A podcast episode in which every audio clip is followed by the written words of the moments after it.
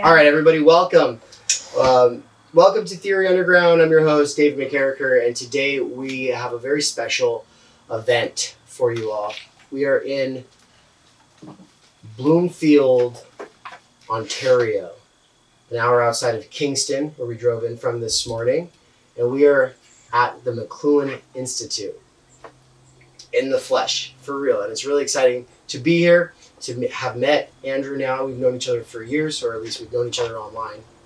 And now we're here. And so the way we're going to do this is we're going to open it up with Andrew sort of introducing us all online and in person to this space um, and kind of talking a little bit about it, historicizing it maybe perhaps. But then he'll be basically introducing us, and then we will all give our presentations and then it'll come back to him and then he's going to kind of reflect on all of that and then we'll do a q&a and it'll all be over within an hour and a half easily. Um, if we are having too much fun it could go as long as two hours but it won't go longer than that. And then um, we're all going to get we'll, we'll close out on the zoom side we'll close out from the actual event and then um, for the people who are here in person he's going to actually give us a little tour of the archive. And so for the seeing impaired in the audience, just know that we are in this. Um, wonder if you like the smell of books, if you like libraries that don't just throw away old books and replace them with random newsstand trash, um, then you would love this space because it first of all smells like books. Second of all, it has lots of old books, and uh, there's a lot of McLuhan ones. So we're really excited for that tour as well. But um, I guess that's all I'll say for now. Please put your hands together for Andrew McLuhan. Are we gonna? Yeah. Um, This will be like the speaker spot. Speaker spot. cool. Oh, there you go. Um, Hey, uh, thank you so much. Um, it really is a, a pleasure to welcome you guys to the McLuhan Institute. This is a big deal for me um, because this is the first this is the first actual event I've hosted here um, that's ever been hosted here. What was previously hosted here was was sheep or maybe maybe pigs. We're not entirely sure but this is a former pig or sheep barn, um, which my, my dad converted to be his library back in 2005. Uh, and after after he passed away in 2018, um, after we bought the place for my mom uh, in 2000, in 2020, uh, it's been mine. Uh, and I started the McLuhan Institute, and here we all are.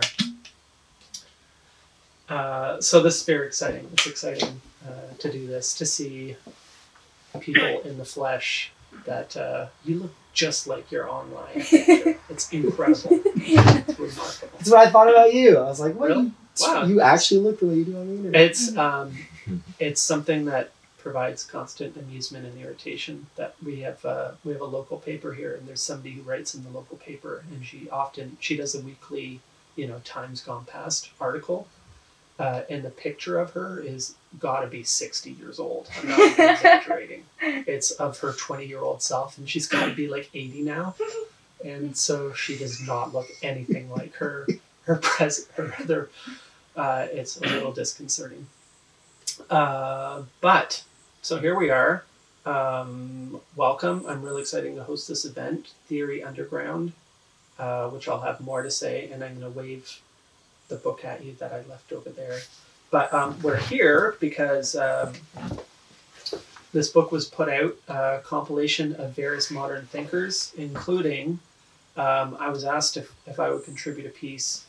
Uh, however, I didn't have time to, to get one done but I managed to convince my uncle to let us put one of Marshall's pieces in there. Um, and it's a piece that Marshall wrote kind of in response to Lewis Mumford, um, who, you know, I st- I've yet to track down what precisely Marshall was responding to. Um, but apparently, Lewis Mumford didn't care for uh, Marshall bringing him up in some of his work um, and must have written something which Marshall then responded to in a really uh, in a kind of glorious way, uh, I think. But um, so that's that's ostensibly while we're here. We have uh, Ann and David who are gonna who have contributed to the book, and they're gonna say a few things. Uh, we haven't have an audience member in the flesh, including the uh, thousands of people who are tuning in from around the world right now. Uh, but uh, you know, just the same, I think it's it's going to be fun, and I'm very much looking forward to it. After they're done, I'm going to say a few words, and as, as you can see here, I have a very extensive list of comments uh, to, to read. so, um, without further ado, who's going first? Dave. Uh, Dave. Cool. I, I, I'll let you introduce yourself because I really. All right. there we go. if you were to introduce me, it'd be like you just go off and like, well, I, re- I remember this one Facebook post. It was very Yeah. memorable. Um, what's up, everybody? And so, I, I guess yeah, I should have introduced myself. Um, so I am the founder of Theory Underground. Uh, theory Underground is a critical media theory experiment. Right, that's that's what it is, and it and it my my new book TIMENERGY just came out because Theory Underground is also a publishing house. Um, it's a course site platform. It's um, a way that people who are in dialogue with me or co-instructing courses with me or who are students at Theory Underground are able to um, develop their thoughts, blog their thoughts on the platform, and then those can make it into future volumes if they are something that fits into it.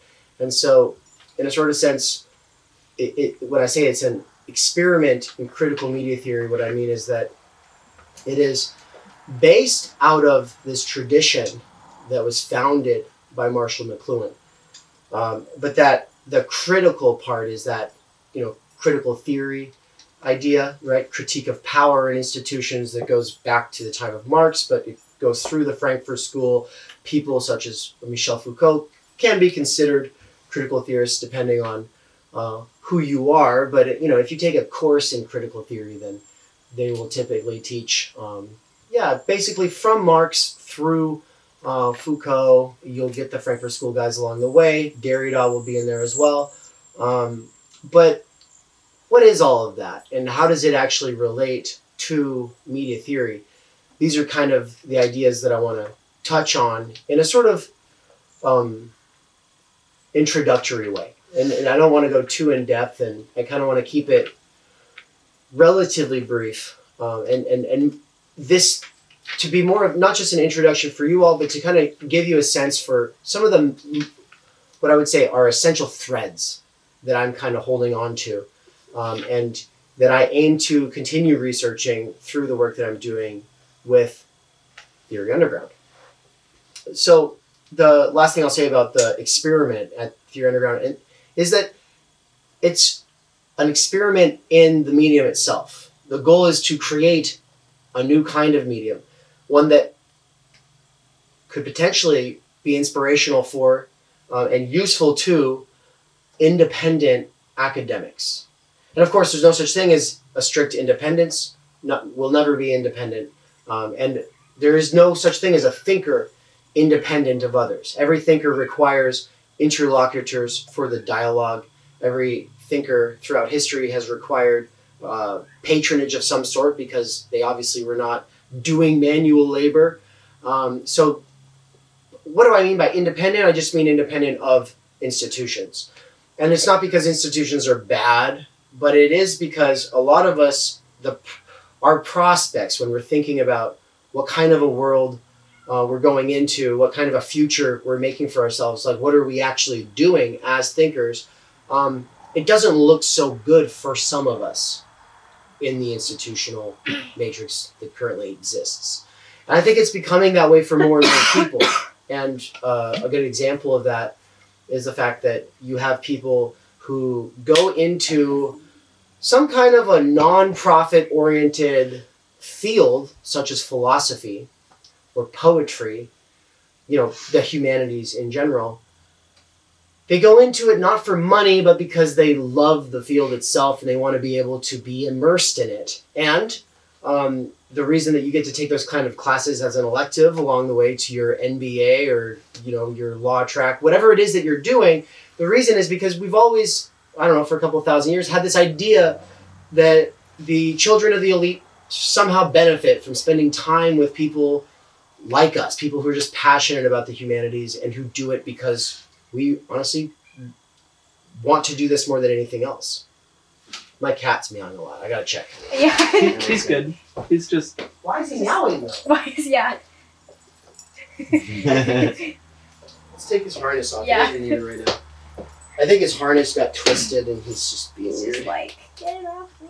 This is Ryan Gosling, everybody. Not the actor, obviously, but the cat. Yeah. Case wasn't clear. Retroactively, Ryan Gosling, the actor, will always be compared to the cat because Has anyone ever seen the two of them in the same room though? Has anybody ever seen the two of them in the same room though? Asks Ann. No. shouldn't be Ryan Catling. Ryan Catwoman, yeah. Mm-hmm. Gosling is a baby goose. So what's this thread I was just carrying? Um, the idea that you go into this field because you love it, and there has always been this idea that there's a privilege that comes from getting to spend time with someone who's just passionate about something that's not fully instrumentalized towards a profit or power motive. That there is a value in itself in that that experience. But the problem is for many of us when we look, we see oh, look at this poetry professor, look at this philosophy professor, look at this history professor teaching the same class several times per week for years and years and years. Right? I know I know one person who teaches six English classes in the same day. That is the definition of soul sucking. that is the definition of I mean, well, it really, what it seems like is the industrialization of That's exactly what it is. of the humanities, and so the humanities are supposed to be the one field that is not instrumentalized, and here you have it being more instrumentalized than ever. And of course, you still have wonderful experiences with teachers and professors, and we all do, or we would have never discovered the life of the mind, because obviously that doesn't just fall out of the sky. We owe this to people we met along the way, but those people we met along the way are usually in between a rock and a hard uh, spot, and so there are various experiments in leaving the institutions, and most of them turn to doing everything off of YouTube or doing everything through a podcast. Um, and I do think that there's something of value to creating spaces that are dedicated to texts where we meet not just on demand whenever we want to, but routinely for some stretch of time that we're all committed to, so that it's not just me thinking about this thing when I want to, but I also am kind of plugged into a community of other people who are doing so, and maybe I have someone else to do that with. And so, uh, one of the things that I'm really excited about the McLuhan Institute and what Andrew is doing here is that he is doing that. He's doing his own experiments with that.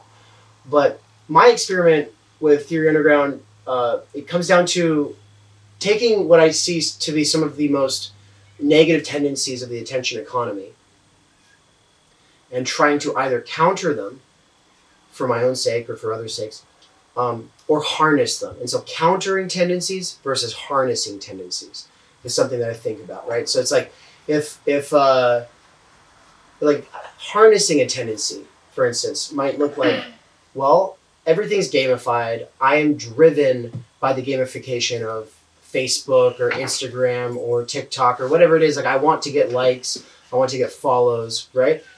Is there a way to instead of just countering that with like say getting rid of your phone or something, is there a way to harness that to kind of say, "Oh, I already have this weird subjective formation within myself that makes me need this thing. Is there a way that I can hack that?" And so an example off the top of my head is that we've experimented with at Theory Underground the idea of the exegetical readings and time lapse readings. So, an exegetical reading is when you read something out loud and talk about it. And we have a rule where you, you're supposed to read 70% of the time, talk about it 30% of the time, on average, so that it doesn't just become, oh, we're just talking again, like, you know, podcasts usually do.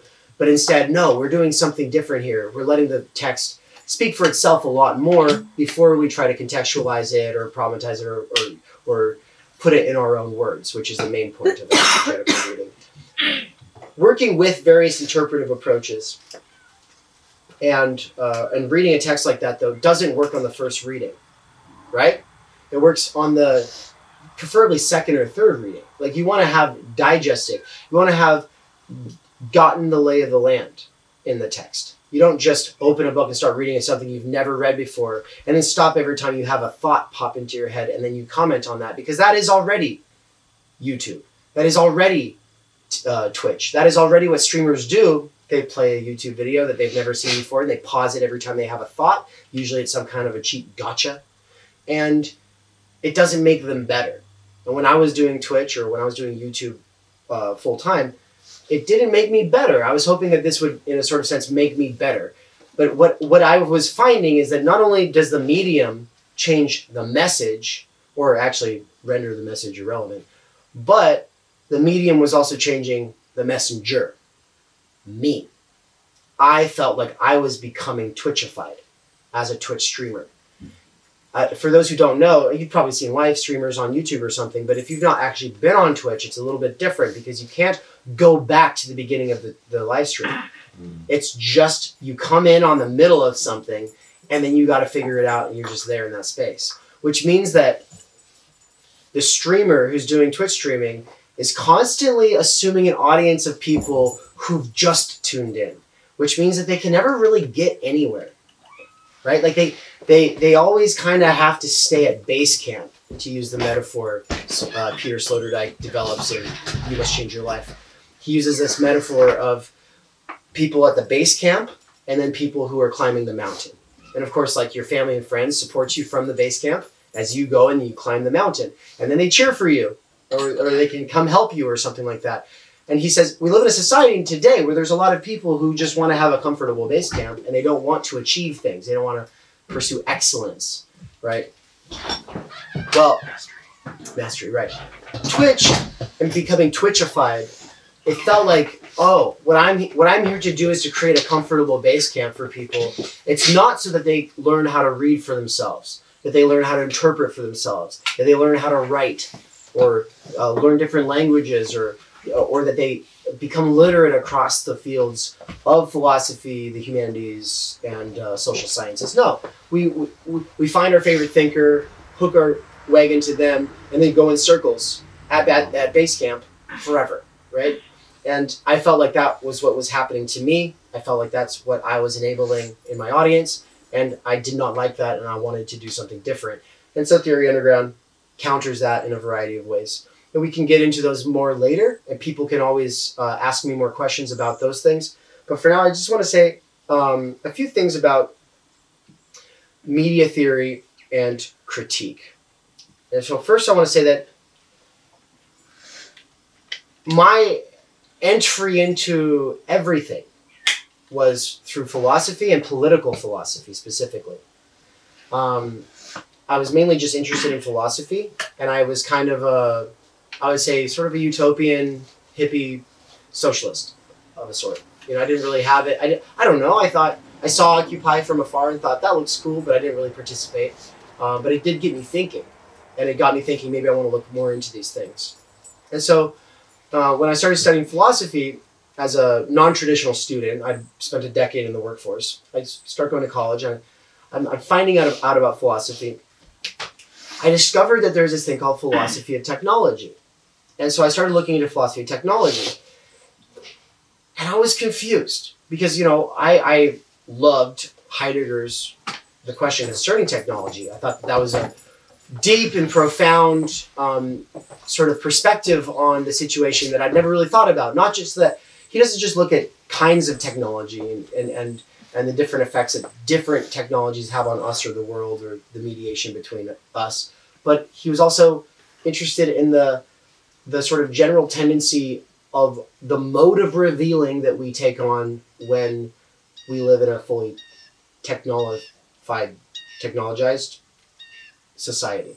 And so what I mean by that is like a mode of revealing is to say, like you could be a poet writing about, oh, you know, the, the, the beauty of the tree with the dew on its leaves and the, the wind in its branches or something. You know, I'm obviously not a poet. That was beautiful, dude. Thank you. Oh, that's beautiful. And, but you take a relation to the thing or the tree in a way that is not purely instrumentalized. You're not thinking about its uh, market value. You're not thinking about its cellulose um, or its reduction to cellulose on the market. Um, Heidegger's point is that it doesn't matter. At a certain level, the phone you're using, the writing pad you're using, the food you're ordering, the coffee you're drinking, all of it is challenging forth nature as a standing reserve that is on call to satisfy your desires. And so here you are, like part of what it's functioning now to do, all of these different things that you're using to write and think, it's helping you be like, well, I'm special because I'm not part of that system of expropriation. Um, or, or if I am, it's accidental, but no, I'm poeticizing being, right? Well, the point is, is like, yeah, but the, the default mode of revealing that we are all in is still the reduction of all of these things to their market value, to their uh, their basis as material resources. And then, of course, there's like the hinge point in that essay where he says that at that moment when we find ourselves masters and possessors of nature, you know, which was the term that Rene Descartes had used in his discourse on method. Like that's the goal is that, you know, through unleashing science, we'll be able to become the masters and possessors of nature. At that very point, we discover, kind of behind our backs, so to speak, we've become reduced to human resources put on call for uh, a world system of expropriation and exploitation, right? Um, which is like, uh, you know, he's not a Marxist, but this is kind of getting at something that obviously Marxists are interested in as well. Well, I was blown away by the question concerning technology, and so I wanted to get more into philosophy of technology. And what I discovered was that um, amazing professors like uh, Don Ihde or Andrew Feenberg are uh, they're great professors. They write important works that get published in important journals, but it doesn't feel like it's it's there for me. Like what's missing? I was like confused. What is missing? And I'll just use an example with each of them. With Don Ihde, he's basically like he's got like this sort of Marcuse based perspective on the situation. And to say it's Marcuse based is to say it's Freudian, Marxist, Heideggerian, some kind of a fusion of those things. I have my questions about that fusion. I don't think it's my preferred synthesis of those thinkers, but I think Marcuse is interesting for for taking that on. And Feenberg had studied under him, and uh, what he says is that the solution is democracy. So just put some more democracy on it. Like the real problem with technology today is that it's runaway capitalism, and so what we just need is a stronger uh, managerial state that is going to rein it in, so to speak. And of course, democracy. I like the idea of the uh, consent of the governed being represented in the decisions that get made. I like the idea of, or the will of the governed. I, lo- I love these ideas, uh, but functionally, the way that democracy tends to work, I, I, it kind of makes me feel despair because I don't see any real hope in it. When I think, like, I, I'm sorry, I don't, I don't, I don't look at Congress and think, yeah, these are a bunch of people who are going to be able to make some decisions to really rein in the technological developments that are running amok, right? First of all, they're all all already bought out by the uh, the very corporations that are benefiting from turning children into neurotic, anxious, depressed, uh, hyper distracted. Um, what's the word? Yeah, neurotics. I don't know. I'm just repeating myself. But you know what the situation is because you feel it being done to yourself as well. And so the fact that that's being done to children um, and it's being done for profit without any real um, uh, thought going towards, oh, how's this going to backfire? That's troublesome, right? I don't think democracy or the currently existing political situation is necessarily going to be helpful in this regard. And so I go to someone like Don Ihde, and what do I find here? I find that he is a systematizer. He likes to classify things, right? He, he likes to classify different kinds of technology. He says Heidegger just talks about technology like it's one thing. But actually, there's different kinds of technology and they have different kinds of functions. And so that's kind of what he does. And I think it's interesting, but it's but I'm like, well, where's where's the real thing that I'm looking for here? And all of it kind of brought me to Marshall McLuhan way too late. Right? way too late. Um, way too late too for all the conferences that I went to that were related to philosophy of technology, that's for sure. And what McLuhan does is he does he's not just focused on the technologies that we make and he's not just interested in what those help us do on the world. He's interested in how they mediate our relationship with ourselves, one another, and the world. And when we say mediate, media mediates, it is to say that we do not have direct direct access to the things themselves. You know, outside of any question about transcendental subjectivity and whether the categories of our mind are able to get to the things themselves or not, the Kantian problems of philosophy. No, there's just the fundamental thing, which is that I go about my day mostly, usually thinking about the things that are not immediately present to me, and those things were represented to me, mediated through devices, and these different devices and the different ways that they mediate this stuff, it changes how I see the world, how I see myself, how I think, how I act, how I interpret, how I perceive. And so that seems pretty important. That seems like probably one of the most fundamental fields of the humanities that should be a prerequisite to any meddling in science or nature. But instead, it's just marginalized off into a random town in Canada, right? And so I have a little thing that I'd like to read that we uh, that I wrote for um, the Marshall McLuhan biography at the end, or sorry, bio, not biography, bio at the end of Underground Theory, the volume that we just published on the second of September, 2023. It says Marshall McLuhan, July 21st, 1911 to December 31st, 1980 was a Canadian philosopher whose work is among the cornerstones of the study of media theory. McLuhan coined the expression, the medium is the message, in the first chapter in his Understanding Media, the extensions of man, and the term global village. He predicted the World Wide Web almost 30 years before it was invented. He was a fixture in media discourse in the late 1960s, though his influence began to wane in the early 1970s. In the years following his death, he continued to be a controversial figure in academic circles. However, with the arrival of the internet and the World Wide Web, interest was renewed in his work and perspectives, especially in one very niche corner of the internet, on an obscure but innovative platform called Theory Underground, where a small cohort of underground researchers study critical media theory, CMT. In this circle, McLuhan is treated like Gandhi or Socrates or something. Though some of the CMT cohort has certain disagreements with this or that idea, they all agree that we are, more or less, living in a world that cannot be understood without Marshall's work. All of this author bio was taken from the Wikipedia page, except for the part about Theory Underground and the CMT cohort, which was written by David McKerracher, one of the cohort's instructors. Huge thanks to Michael McLuhan for getting us an unpublished letter from the McLuhan archive, and a huge thanks as well to Andrew McLuhan for visiting our cohort and doing the important work that he does to keep the work of his father, Eric, and a grandfather, Marshall, alive in the 21st century. And so, really, I just copied the Wikipedia, pasted it, deleted like a couple of random sentences, and then I just, you know, inserted ourselves there at the end of it because from where I stand, when I look at TheoryTube, I don't see the McLuhan people.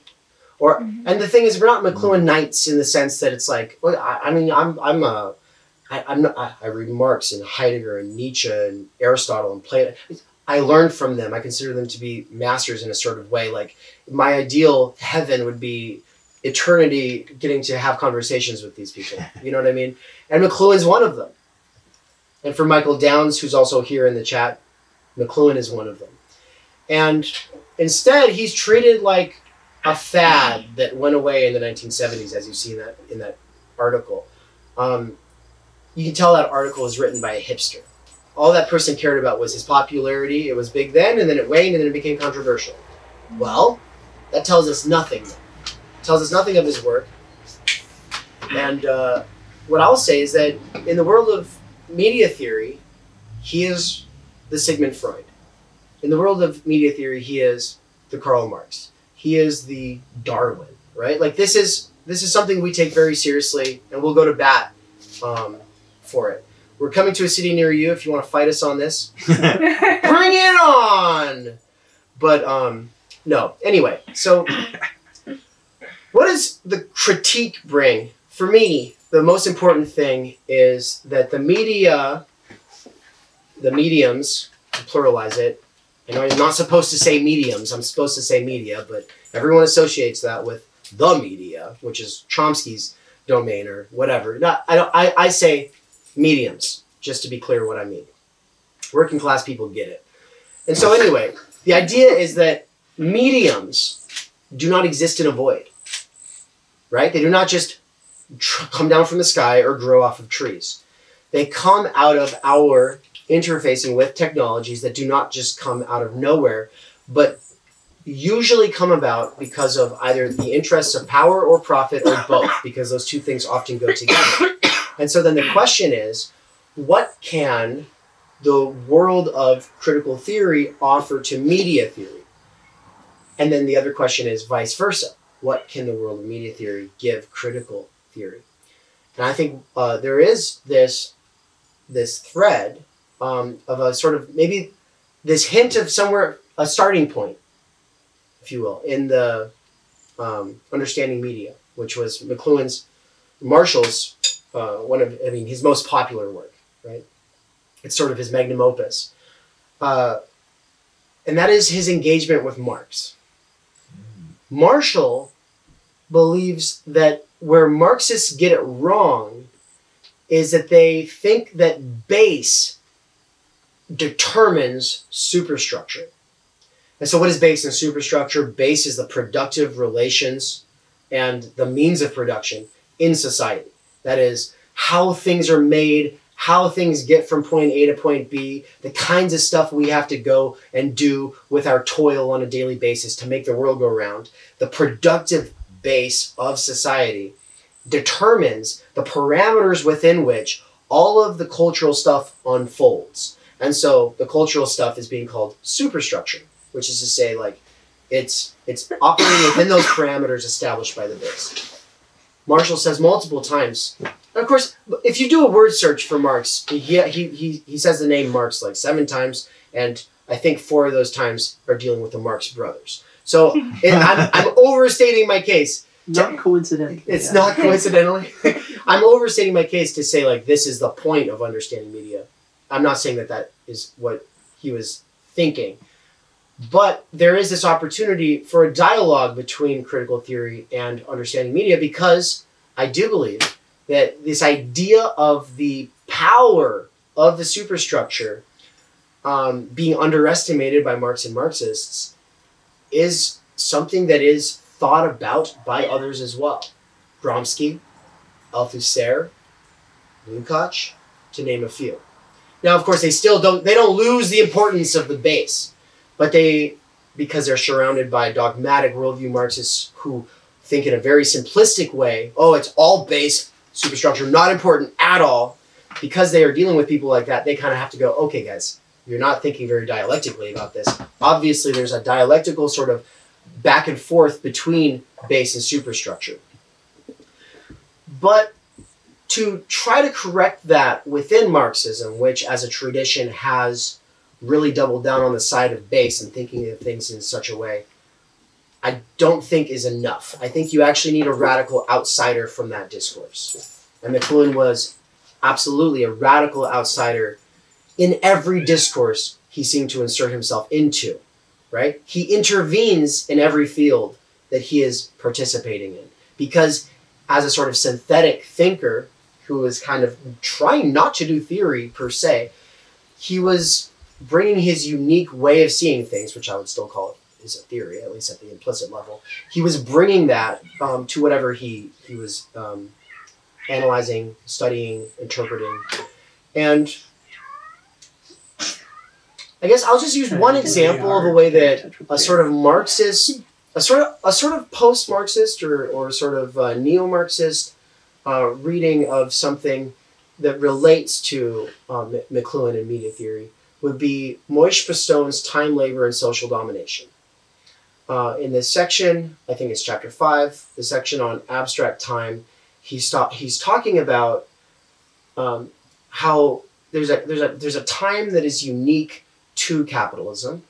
And we obviously have various ways of talking about that. There's traditional time versus modern time. There is rural time versus city time. And he's using different theorists to he's saying, well, this theorist thinks it's that, and this other theor- theorist thinks it's that. Um, there's people who think about uh, variable time versus fixed time. I, find, I think this is very interesting because most cultures, most humans, for the majority of history, obviously have culturally unique ways of thinking about time or being in time. But one thing that is uh, true across the board outside of modernity is variable time, right? Which means it's not super precise. Every hour is not the same length, right? The hour that is the time of day that we take siesta is a different kind of hour than the time of day that we are working, right? And it might be longer. If you were going to be very strict, it's like, well, it seems like it's approximately an hour and a half by my watch, but it's approximately on average because it actually it's variable. It's it's relative to the culture and the things that the people care about and the kinds of ways that they actually live their lives and the way that they actually have to engage with nature. Okay, the parameters set by nature as opposed to the parameters set by capital within the modern city. And so, um, it's a fascinating section. Uh, I meant to wake up at six this morning and like uh, do a line by line analysis and then turn that all into a couple of main points and then I was going to sit here and read quotes and do and I was going to really focus on this but I decided I wanted to do this more introductory thing anyway. So what what we're doing is what I decided to do anyway because I slept in. And I slept in because I discovered a new medium and that is the weighted blanket. So we were using the weighted blanket that uh, Amen here offered us and I've never slept under something like that, but it made me think that maybe my entire life I've not been sleeping very good because I was afraid I would float away from the bed.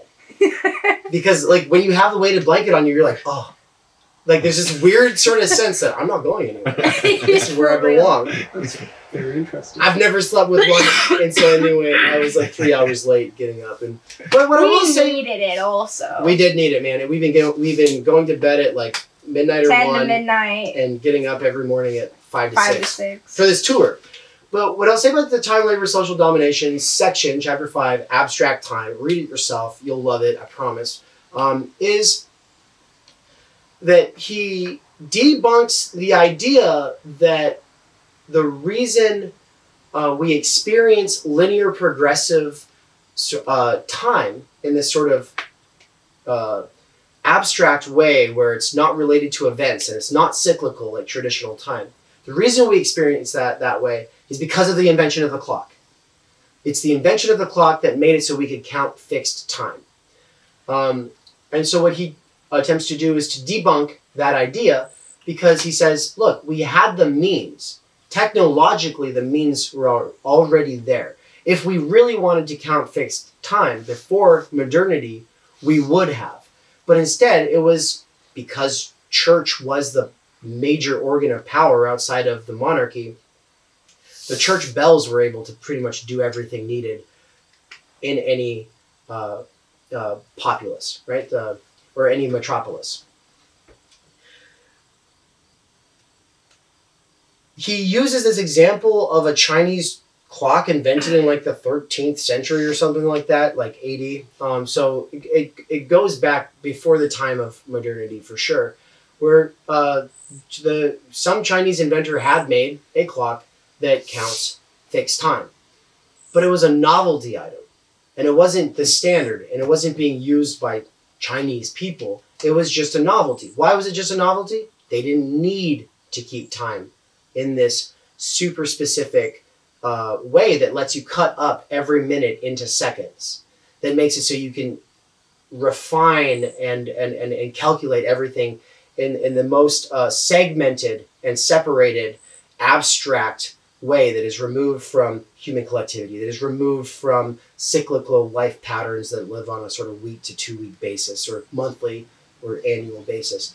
Um, so the idea is it's not that the clock invented this kind of time. It's that the needs of capital, which were then becoming freed from the church and freed from the state, the needs of capital required a clock like this, a time like this. And it's interesting, it's useful, I think, because it, it's a it's good to start thinking about the ways that the media, the mediums that we use, not just impact us, but also like where do they come from and functionally what are they doing, not just to us, but also to make it so that this stage of society where we see no real future and we kind of think of ourselves as being at the end of history, how does how do these things reproduce that? What is their role in the reproduction of that? Right? What does that kind of time do in the reproduction of our sense of individuality? And everyone's got to be in it for themselves at everyone else's expense. Um, these are the kinds of questions that I think the word critical adds to media theory. And so when I say that I am a part of a CMT or critical media theory research cohort, I think that there is a lot of work to be done um, between these two worlds, the critical theory world and the media theory world. And I think that us being here in the flesh is actually a good start for hopefully something that will unfold slowly and beautifully over the next hundreds of years, right? And I think it will be hundreds of years because I think the relevance is only going to grow. It will not go away. Um, two proto CMT insights, I think, that get a lot of people um, thinking, well, maybe technology is not what I've always thought it is. On the one hand, it's, oh, there's a gun in the house. That changes the dynamic. Obviously, in the United States, the Second Amendment people, like you know, a lot of them in my family, um, they say, well, it's, the gun didn't kill a person, a person killed a person. It's like, yeah, but that's not, that's never what a person's talking about when they have a problem with a gun just being on standby in a house. The point is, is that when you put this piece of technology in there, how does it actually mediate the relations? Not just between the people in the moment, but how does it actually change the horizon of possibilities? Mm-hmm. Because we are virtually pur- purposive beings, purposive, meaning that like we orient ourselves towards the future, right? We we make decisions. We have to think about the different possibilities. And if someone just whips out a gun and puts it on the table while you're talking, that changes the dynamic and people have, and a lot of liberals in the United States have a basic gut sense that there is something there to in that moment. There's something going on. Uh, another example is breaking up by text messaging. There is no general etiquette in the in the world today about how we should act with one another, how to have friends, how to date. There's no general etiquette. People don't write books about etiquette. It's usually self-help, but it's not how to how ought one to be among others, and how should we use our new devices. Yeah. It's we don't really have that in the Victorian era. It's like oh, you use this spoon for that, and you use this fork for that, and it's all very there's a there's a right way to do everything. There's a lot of wrong ways to do things. Social norms. Yeah. There's not a lot of social norms, but we all know it's messed up to just break up with somebody through text message. Why? Right? Because there's something different about that way of communicating. It is different. And we don't fully understand why or how it's different yet. We just know in our gut that there's a problem here. In the same way that the gun changes the dynamic on the table, Sherry Turkle in Reclaiming Conversation cites studies that show that putting a phone on the table during a conversation also changes the way that the conversation will unfold. Mm-hmm. It makes other people want to pick up their phone. It makes them less able to really take seriously and think about what's being said. Mm-hmm. So that means that putting your phone off the table can actually, at a subliminal level, sign a sort of commitment or stake in the conversation space, mm-hmm. right? And the potential, sorry, the potential for the distraction keeps the conversation shallow. Because why yes. get into anything deeper when someone's gonna tune out? Exactly. exactly. Yeah. Well, and so I'm just saying that these are proto media theory insights. I say proto in the sense that like they're they could be left at the level of oh you just acknowledge that it makes things different and then we move on with our lives or we use these kind of insights to start to trace out the contours of an actually existing field of knowledge and consciousness and experience that we all live in, that we want to become better oriented in, and actually kind of through becoming uh, better acquainted with how it all works, gain some kind of relative freedom, some kind of relative autonomy. And I think that's where Marshall McLuhan and Martin Heidegger both agree. Um, in the uh, question concerning technology, Heidegger says it as it's about gaining. It's not about breaking free or living living away from devices or, or living without technology, but it's it's about through through basically living the examined life, gaining a relative uh, freedom to live with them. And so I think that's what we're all here to do. And critical media theory is something I'm very excited about. And that's my talk. So thank you for having me. And uh, yeah, clap. just clap. Just, just please clap. Just do it. I Just don't know how to end this thing. I don't have a witty little ending point. But um, what I will say then is that uh, the way this is going to go is Ann will present, and then if Nance has some thoughts, uh, he's he's the other tour crew person who couldn't make it into Canada because he doesn't have his passport, uh, but he is joining us remotely. Um, Nance, is there any chance that it it matters if you go next or after Ann? Does it matter to you? Because he's like commuting, and so If could- he went next. I could run a little back. I'm not- I'm unsure if the Wi-Fi is going to support it at all. Like I've been dropping the whole time. Mm, Okay. Um, you should you should go for it. Nance, how about you just uh, say would love to. Nance, how about you just say right now, uh, like one to three minutes worth of uh, kind of what you wanted to talk about, and kind of make a promise to talk about it in the future uh, once once we're able to kind of come back to the channel and do it after the fact, and that way, um, Ann has an opportunity to run to the bathroom, which she's doing right now. Andrew's escorting her. But yeah, just for the people watching this in the future, as well as those of us who are here right now, um, maybe just share a little bit about what you wanted to talk about, and that'll also give us a chance to kind of assess your the strength of your connection.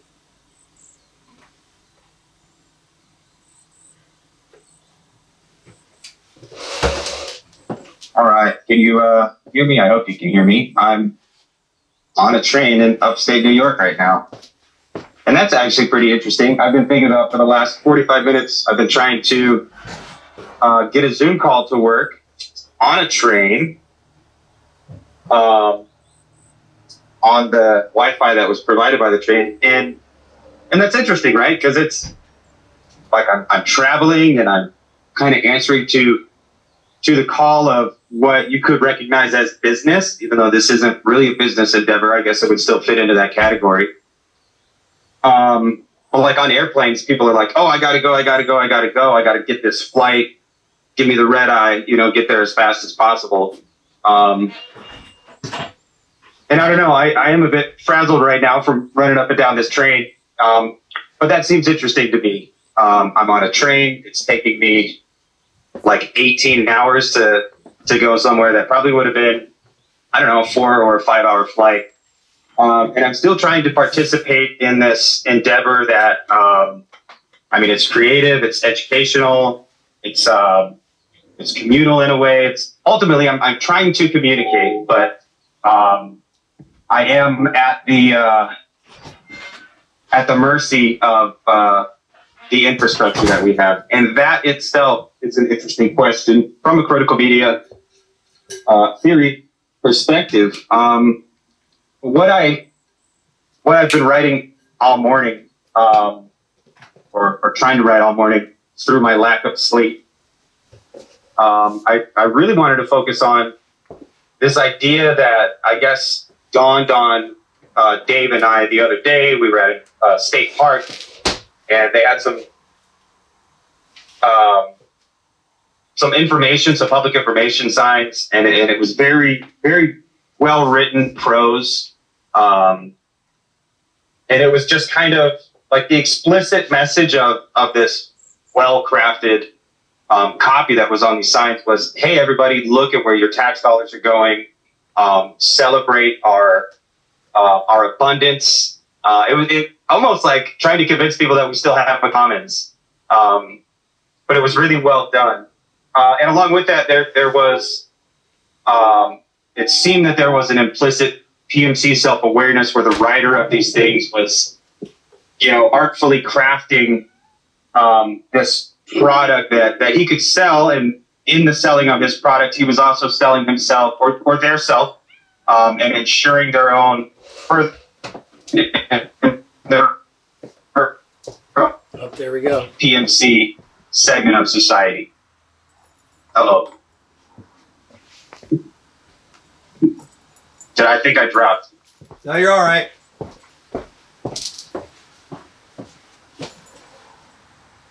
Oh you no. you are okay. It, just so you know, it oh.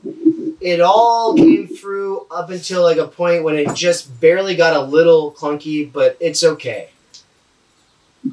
Yeah, it's okay, right? We're critical of, of mediums here, right? That's that's the whole point. We're demonstrating breakdowns. Um, but so having this this you know really really cool, really emergent experience with um, with copywriting um, was really cool. And then Dave and I started doing our cynical thing, and, and we started talking about um, like the death of copywriting as, a medium and, and as a thing, and, and people don't really interact with that type of copy anymore. Advertising copy, all our advertise, all our advertisements um, are just memes, or they're just people's body parts with a, one large word written across that says, you know, product. Um, like the the the art of advertising, which is a weird thing to say. Um, what did I say the other day? Even even our our our bullshit um, has become even more bullshit nowadays with just with how everything is, has just become so senseless and so meaningless and, and just so like postmodern. Um, and that's a topic that is really interesting to me, and uh, and I wanted to talk about that and kind of tie it into um, my own cynical position on all of this. That like I, I think uh, yeah, I, I think we might be in a position um, that that something you know catastrophic has to happen before any, any type of change can happen. Uh, and I and I hope that's not the case. Um, but it sure does feel that way sometimes.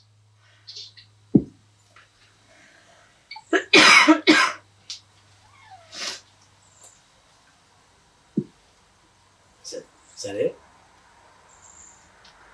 Oh, is that it? Yeah. Can you hear me? yeah. Oh, okay.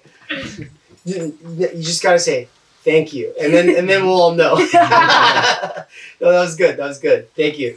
Um, and so then, um, I, I guess I didn't really introduce Nance, but uh, Nance is one of the most uh, avid supporters of Theory Underground. Has been here since before day one. Has taken all the Theory Underground courses um, and has just engaged uh, with me on a level that makes me better. And so I really appreciate it. and I think you're awesome, man. And, and we wish you could be here in the flesh. Um, I was going to say a thing about this idea of the f- being in, in the flesh, um, and that is that what the internet calls it the meat space, and it's meat spelled with a, an A, right? M E A T, uh, because our, our physical bodies are here in the flesh but it's also the meat space, like M E E T. Yeah, of course we meet online, but like maybe you can't really meet without the meat. I don't know. Just wanted to play on that Oh. I like that. Anyway, all right. Well, now I'm going to introduce uh, a little nepotism here, and that is uh, my wife, uh, My Ann wife. Snelgrove McKerracher. Uh, she graduated from Boise State University with a bachelor's in social science. Is returning there to study all kinds of crazy, awesome things that she might tie into her actual talk. But the point is, is that she's been on a gap year here for like a year and a half. Uh, during which we got married, but we also traveled the world. We went to Europe to like seven countries. Uh, we lived in Mexico for five months. We've been now obviously we're doing this national tour, so we we are all over the place and we're having a great time doing it. but Ann has been one of the uh, co-researchers at Theory Underground t- two times. Uh, first, with the idea of the university, which we co-taught with our uh, colleague and friend Brian Weeks, and then uh, she's currently teaching critical media theory with me, and um, that cohort's been absolutely wonderful. And she brings to the table a sort of sci- uh, social science perspective, um, as well as um, what she'll be talking about today, which is some of these more sort of popular works on uh, living with devices and others in a very technological modern world. Um, so today she will be talking about two very important and interrelated concepts solitude and solicitude. Please put your hands together for Ann Snelgrove McKerracher. Can people turn their cameras on? Is They that can, bad? yeah. Okay. Yeah, I'm they gonna should, encourage actually. It, yeah. Dave, For real. this is an international book tour. I don't It- know if you recall that right. we You're crossed a Yeah, we're in Canada It's right hard now, for so me. it is Honestly, international. it's not the tour. fifty Andrew third is state staying. people. Um, first of all, you're all allowed to turn your cameras on if you'd like. Um, I don't know what you're doing. If you're not wearing clothes or pants, like live your best life. But it is nice to see people's faces. But if not, like I said, do you do you. Um, Nance is on a train right now, which is a cool, kind of a cool background when you're not chopping in and out. Um, but yes, so thank you for that introduction. Um, I think that's kind of what you need to know about me and what I bring to the table um, here in this discussion. Um, yeah, so I really first wanted to start off by talking about the critical media theory research cohort that we have going on at Theory Underground right now. Uh, we meet once a month where we discuss one and more kind of philosophical text, and then on the other side, we discuss a bit more of a maybe popular science, social science, or more accessible uh, book as opposed to like pure, hard, difficult theory. Um, and this cohort started back this summer.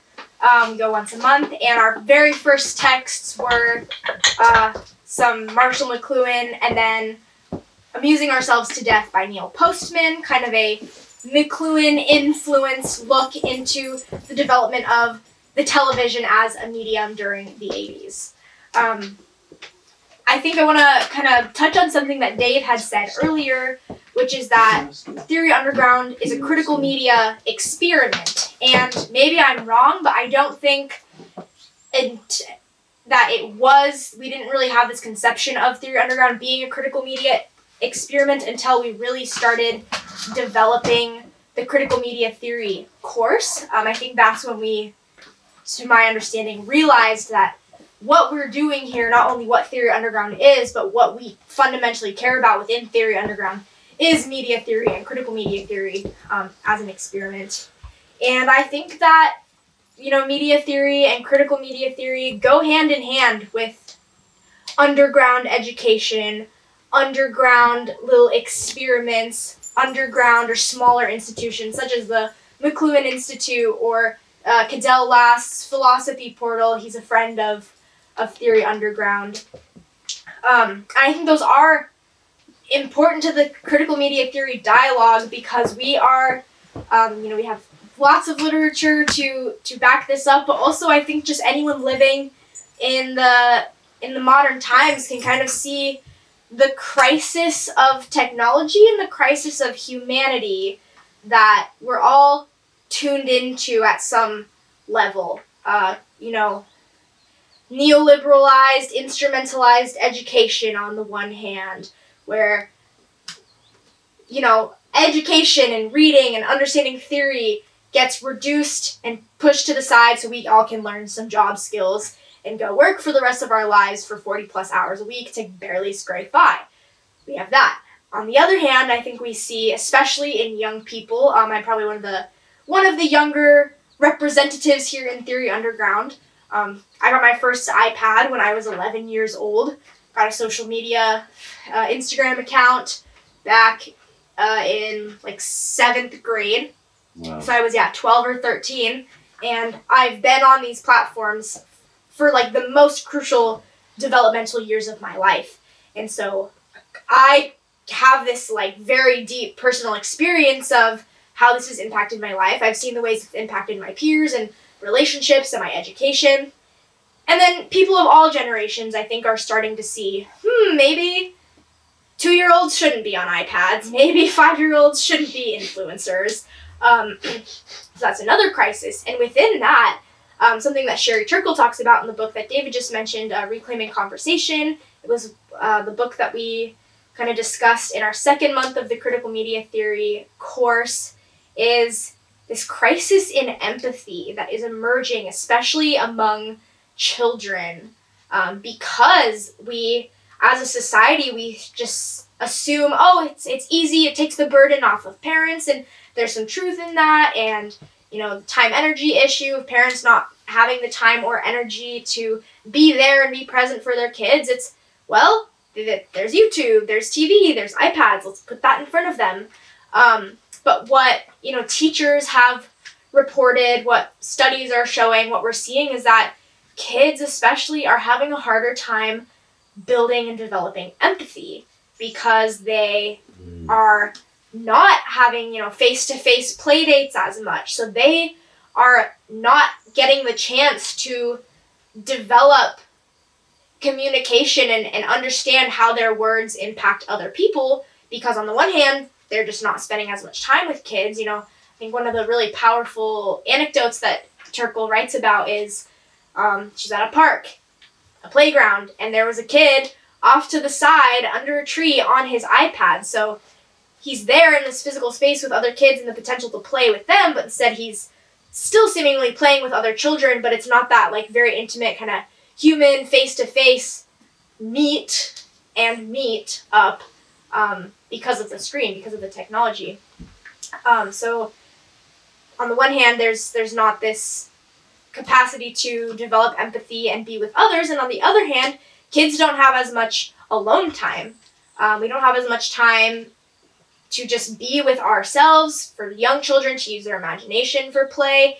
For teenagers to just sit with like the weird teen angst, we're constantly able to distract ourselves from it by checking Instagram, checking TikTok, checking Twitter, uh, tuning into YouTube stream. Um, and that is a problem. Like, I think we can say there's an issue there. Obviously, there's good things that come from it, but there's a lot of negative, unforeseen consequences that we are just now developing and starting to see um, emerging. And so, that is kind of the the cultural context that we Dave and I especially came came to realize that we said we need to tackle this issue in theory underground. Um, so this is I think like one of one of the first five courses that have been offered at Theory Underground alongside um, the idea of the university and the you know professional managerial class. Some of these foundational ideas that Theory Underground builds itself upon.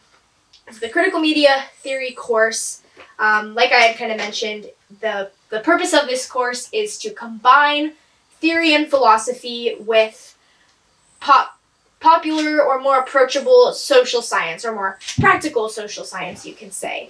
And we see a lot of self-help books coming out nowadays. We see a lot of critiques of technology, critiques of social media um, that are all fine and dandy and I'm sure helping a lot of people, but what we came to realize is, you know, that that self-help and trying to take action to change the situation and to help yourself and to help your own relationship with technology will be aided by and will probably be stronger and more successful by having a theoretical basis in the field. And so as Dave mentioned, you know, Marshall McLuhan is kind of he's our our Socrates or our Plato or our Marx of the field of media theory.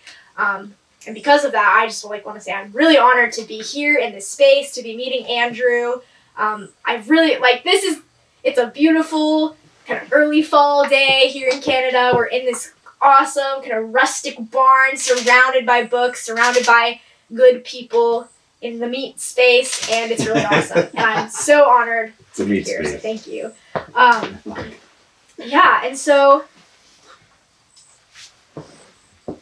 anyways, Solitude's list. yeah, Solitude and Solicitude. And so that's kind of what our critical media theory course is doing, is attempting to do. The reason we have spaced it out as opposed to having, you know, a class every week or class every other week. Uh, we have the class once a month where we, Dave and I, each give a lect- lecture. Dave focusing more on the philosophical text, me focusing on the kind of more popular science or social science text. So we've read Amusing Ourselves to Death by Neil Postman, um, Reclaiming Conversation by Sherry Turkle. This month we just, like literally last weekend, we explored.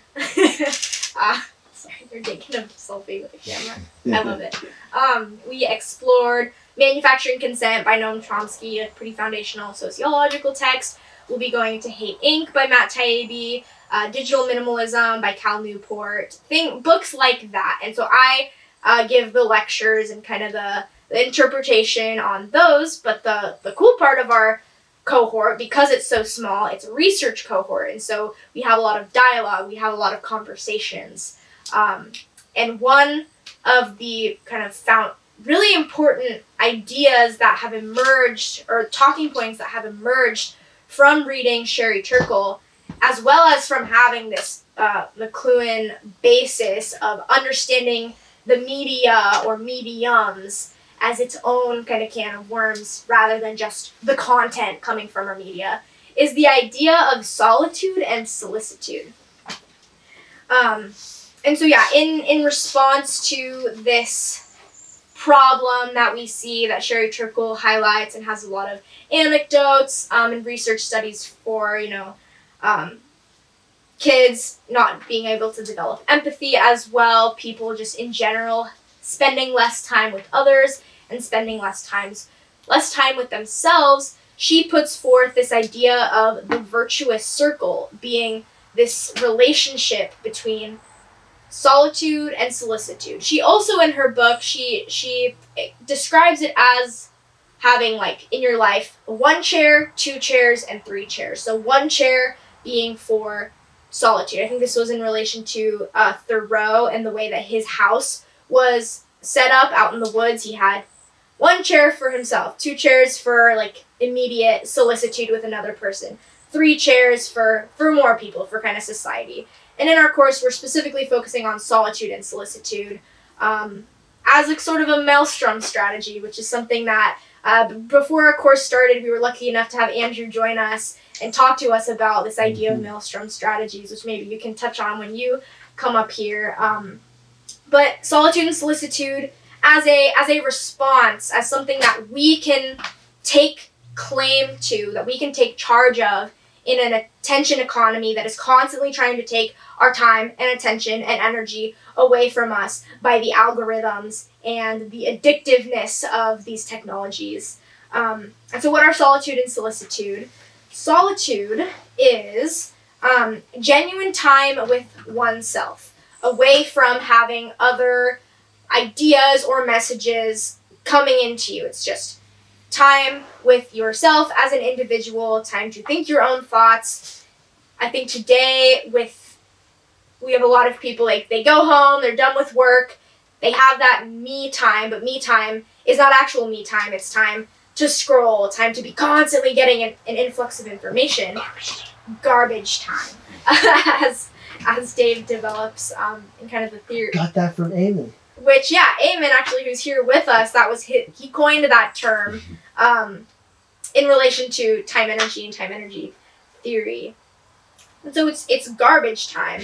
It's time where yeah you're you're distracted from yourself, and why why that is detrimental is because you don't have the time to be with yourself, to sit with your emotions, to understand them, but more importantly, you're kind of dehumanizing yourself in a sense that you because you're not engaging in any sort of dialogue with yourself or with your with your mind and with your thoughts that ability to build empathy to have empathy to see others um, for who they are is not as strong because you don't even have that within yourself.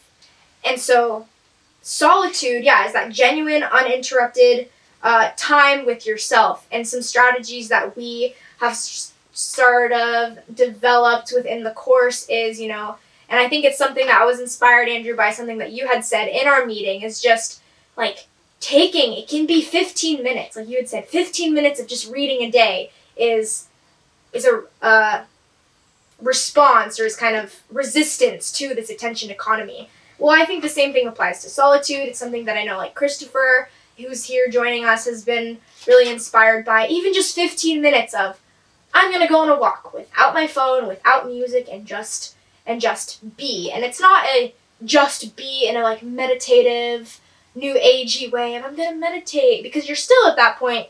Good for you for sure, but you're not engaging with your thoughts, thinking about the world, thinking about what did I do today? What did I say today? How am I feeling today? Um, and so yeah, it is kind of this this challenge that we've all taken on to get some real solitude in a world that tell that never allows for it. Um, and then solitude goes hand in hand with solicitude. Solicitude being genuine, uninterrupted, distraction-free time with others to have real or like risky conversations, conversations that are difficult to have, or conversations that require more time and energy and attention to really get into topics that matter. You know, if you're standing in an elevator with someone going, "Oh, the weather today, yeah," that's not like real solicitude in the way that Sherry Turkle imagines it. Um, excuse me. And so, in the same vein that we challenge people in our cohort, that we challenge all of you, we challenge ourselves to have time for real solitude with ourselves, we take on this challenge to have real solicitude with other people. So, take a phone call and try to challenge yourself to not distract yourself on your phone on the phone call try to meet people in real life and, and challenge yourself to say, hey, we're going to keep our phones away so we can just be here and talk about the things that matter and talk about the things that interest us. Um, and this solitude and solicitude, in the way that it's presented in um, Reclaiming Conversation, it's you know a, a, very like popular book. It's easily accessible. It's something we can easily put into practice. But then at Theory Underground and in this critical media theory cohort, we take it a step further and try to kind of critically and rigorously understand the ways that the mediums, uh, the technologies, the attention economy, and capitalist society more in general are trying to kind of take away from our own ability to have genuine solitude and solicitude because not only does having solitude and solicitude um, you know make our own lives better makes our potential for both solitude and solicitude better because having real time with ourselves and being able to develop empathy and kind of having that ongoing relationship and dialogue with yourself makes you more available and open to others and then having genuine solicitude with others then gives you you know fodder for your genuine solitude that's kind of where the, the virtuous circle cyclical process of it comes from. You need both. Um, yeah we we try to take it a little bit deeper here at theory underground. Um, and it is all very much based in this media theory, trying to understand media, trying to understand mediums critically. And it's something that, as the weeks go by and we have these conversations and we engage with media theory and more texts, both by and uh, inspired by Marshall McLuhan, I see the importance of media theory in education, in sociology, in philosophy, because to, to me, from my perspective, we truly are in this, in this crisis of humanity, in this crisis of technology. and something that Dave had kind of touched on is that I, I will be going back uh, for a master's degree starting this spring in the fields of sociology, education, and then hopefully some philosophy. Unfortunately, I've discovered in the last few weeks, like, all of the philosophy theory courses within the education department, all of the media theory courses in the communication department for grad graduate level. Gone, not going to be offered anymore because there's no interest in it. because it's not practical job skills and I want to really incorporate it and use it as a foundation in my studies to build up and yeah, or to help develop, you know, a new model of education, a new model of maybe underground education, underground thought, underground movements and how to bring the idea and the ethic of the university that Carl Jaspers uh, develops in the idea of the university to develop this media theory and understanding um, into you know how do we make education and our conversations and our intellect as a society better and yeah uh, critical media theory is very is the, the foundation of that. And so I'm looking forward to coming into the university and going, no, we're not shutting down communication. We're not shutting down English. We're like, it's important. It matters just to have good lives and to hopefully make our society better. Um, and so, with that being said, I'm going to plug our uh, critical media theory course. We still have three months to go, so it's not too late to get involved. Uh, you can watch the courses or the lectures after the fact. This is going to be an ongoing conversation as well. It, it's not just going to end once the course is over. Uh, the Theory Underground Hub events, this critical media theory, uh, topics of discussion and readings are always kind of a foundation in some of our conversations. And so you can check out the class information at theory-underground.com or I mean that's that's the place for. Or download the app and check it out there. Uh, available on iOS and Android. And yeah, thank you all for for listening. Such an honor to be here. And I think we're gonna hear from Andrew again. Good job. Yeah.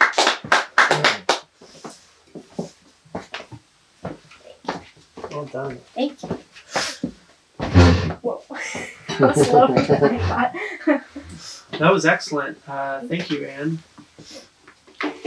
Wow, uh, a lot, a lot there to, to think about, and a lot to potentially respond to. I guess my advantage, is I can pick and choose just what I do respond to. exactly. Uh, thank you all on the internet for tuning in.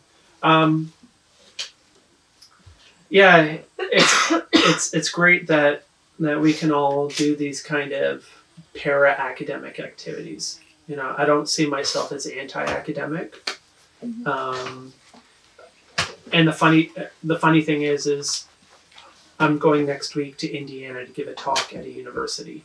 You know, and I barely graduated high school.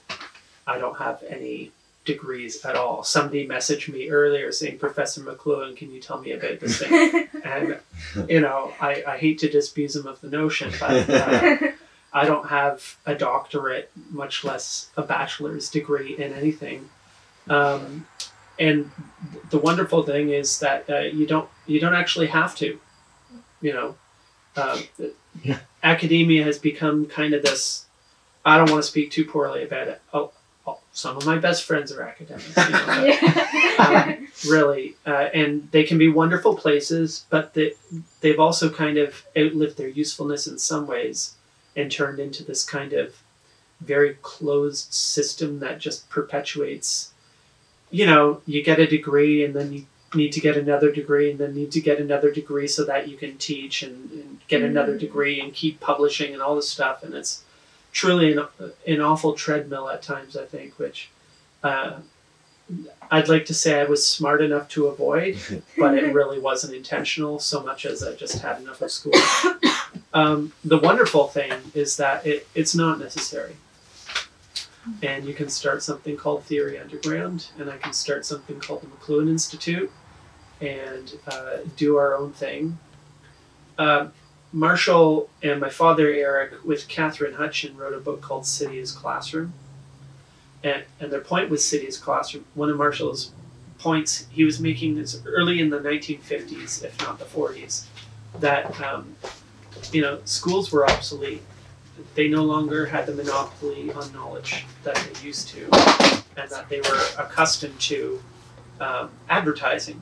You know, uh, for quite a long time now, there's been more information available outside of the school than within it. Um, and universities were organized in the first place because the reverse was true. The university was at one time uh, the place to go to learn all these things. This was where knowledge was, and if you wanted to learn things, that's where you went. Um, that hasn't been true for quite a long time, much to their chagrin. Um, so now we have we have the internet as, as our classroom uh, which is a wonderful thing. It also comes with, with many challenges. Um, I see the internet like New York City.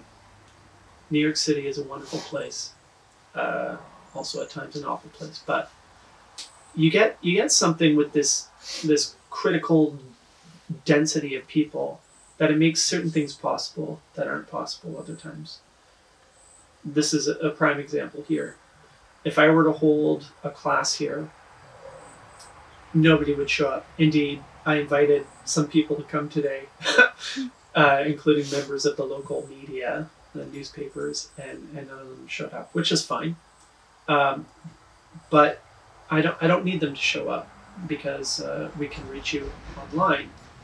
The difficult uh, and that's the great thing is like in New York City, you could open up a store that only sells T-shirts manufactured in the USA between 1970 and 1983, and you'd make a living.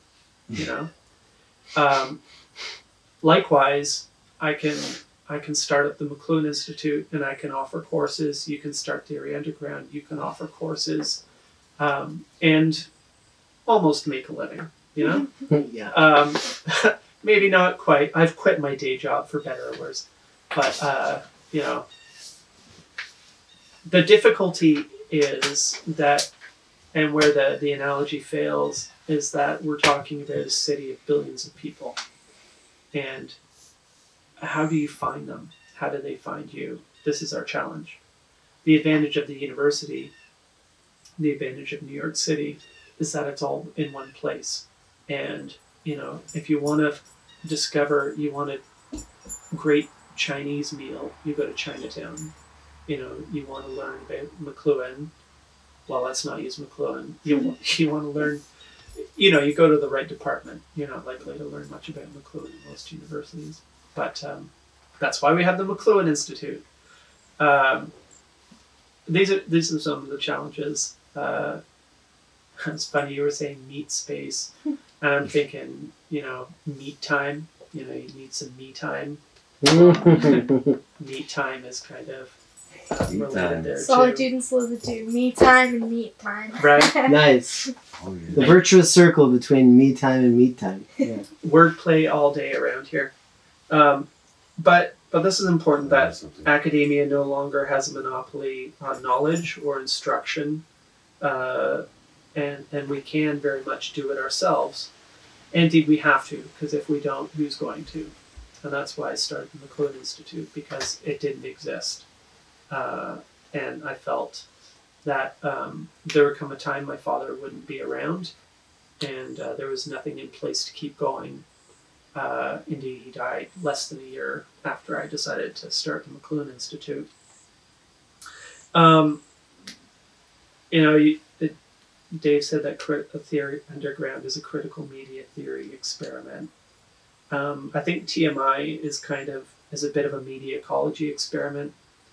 Um, in his last speech, which he gave the day before he died, uh, media ecology in the 21st century, Dad said media ecology is not a spectator sport. Um, it's not.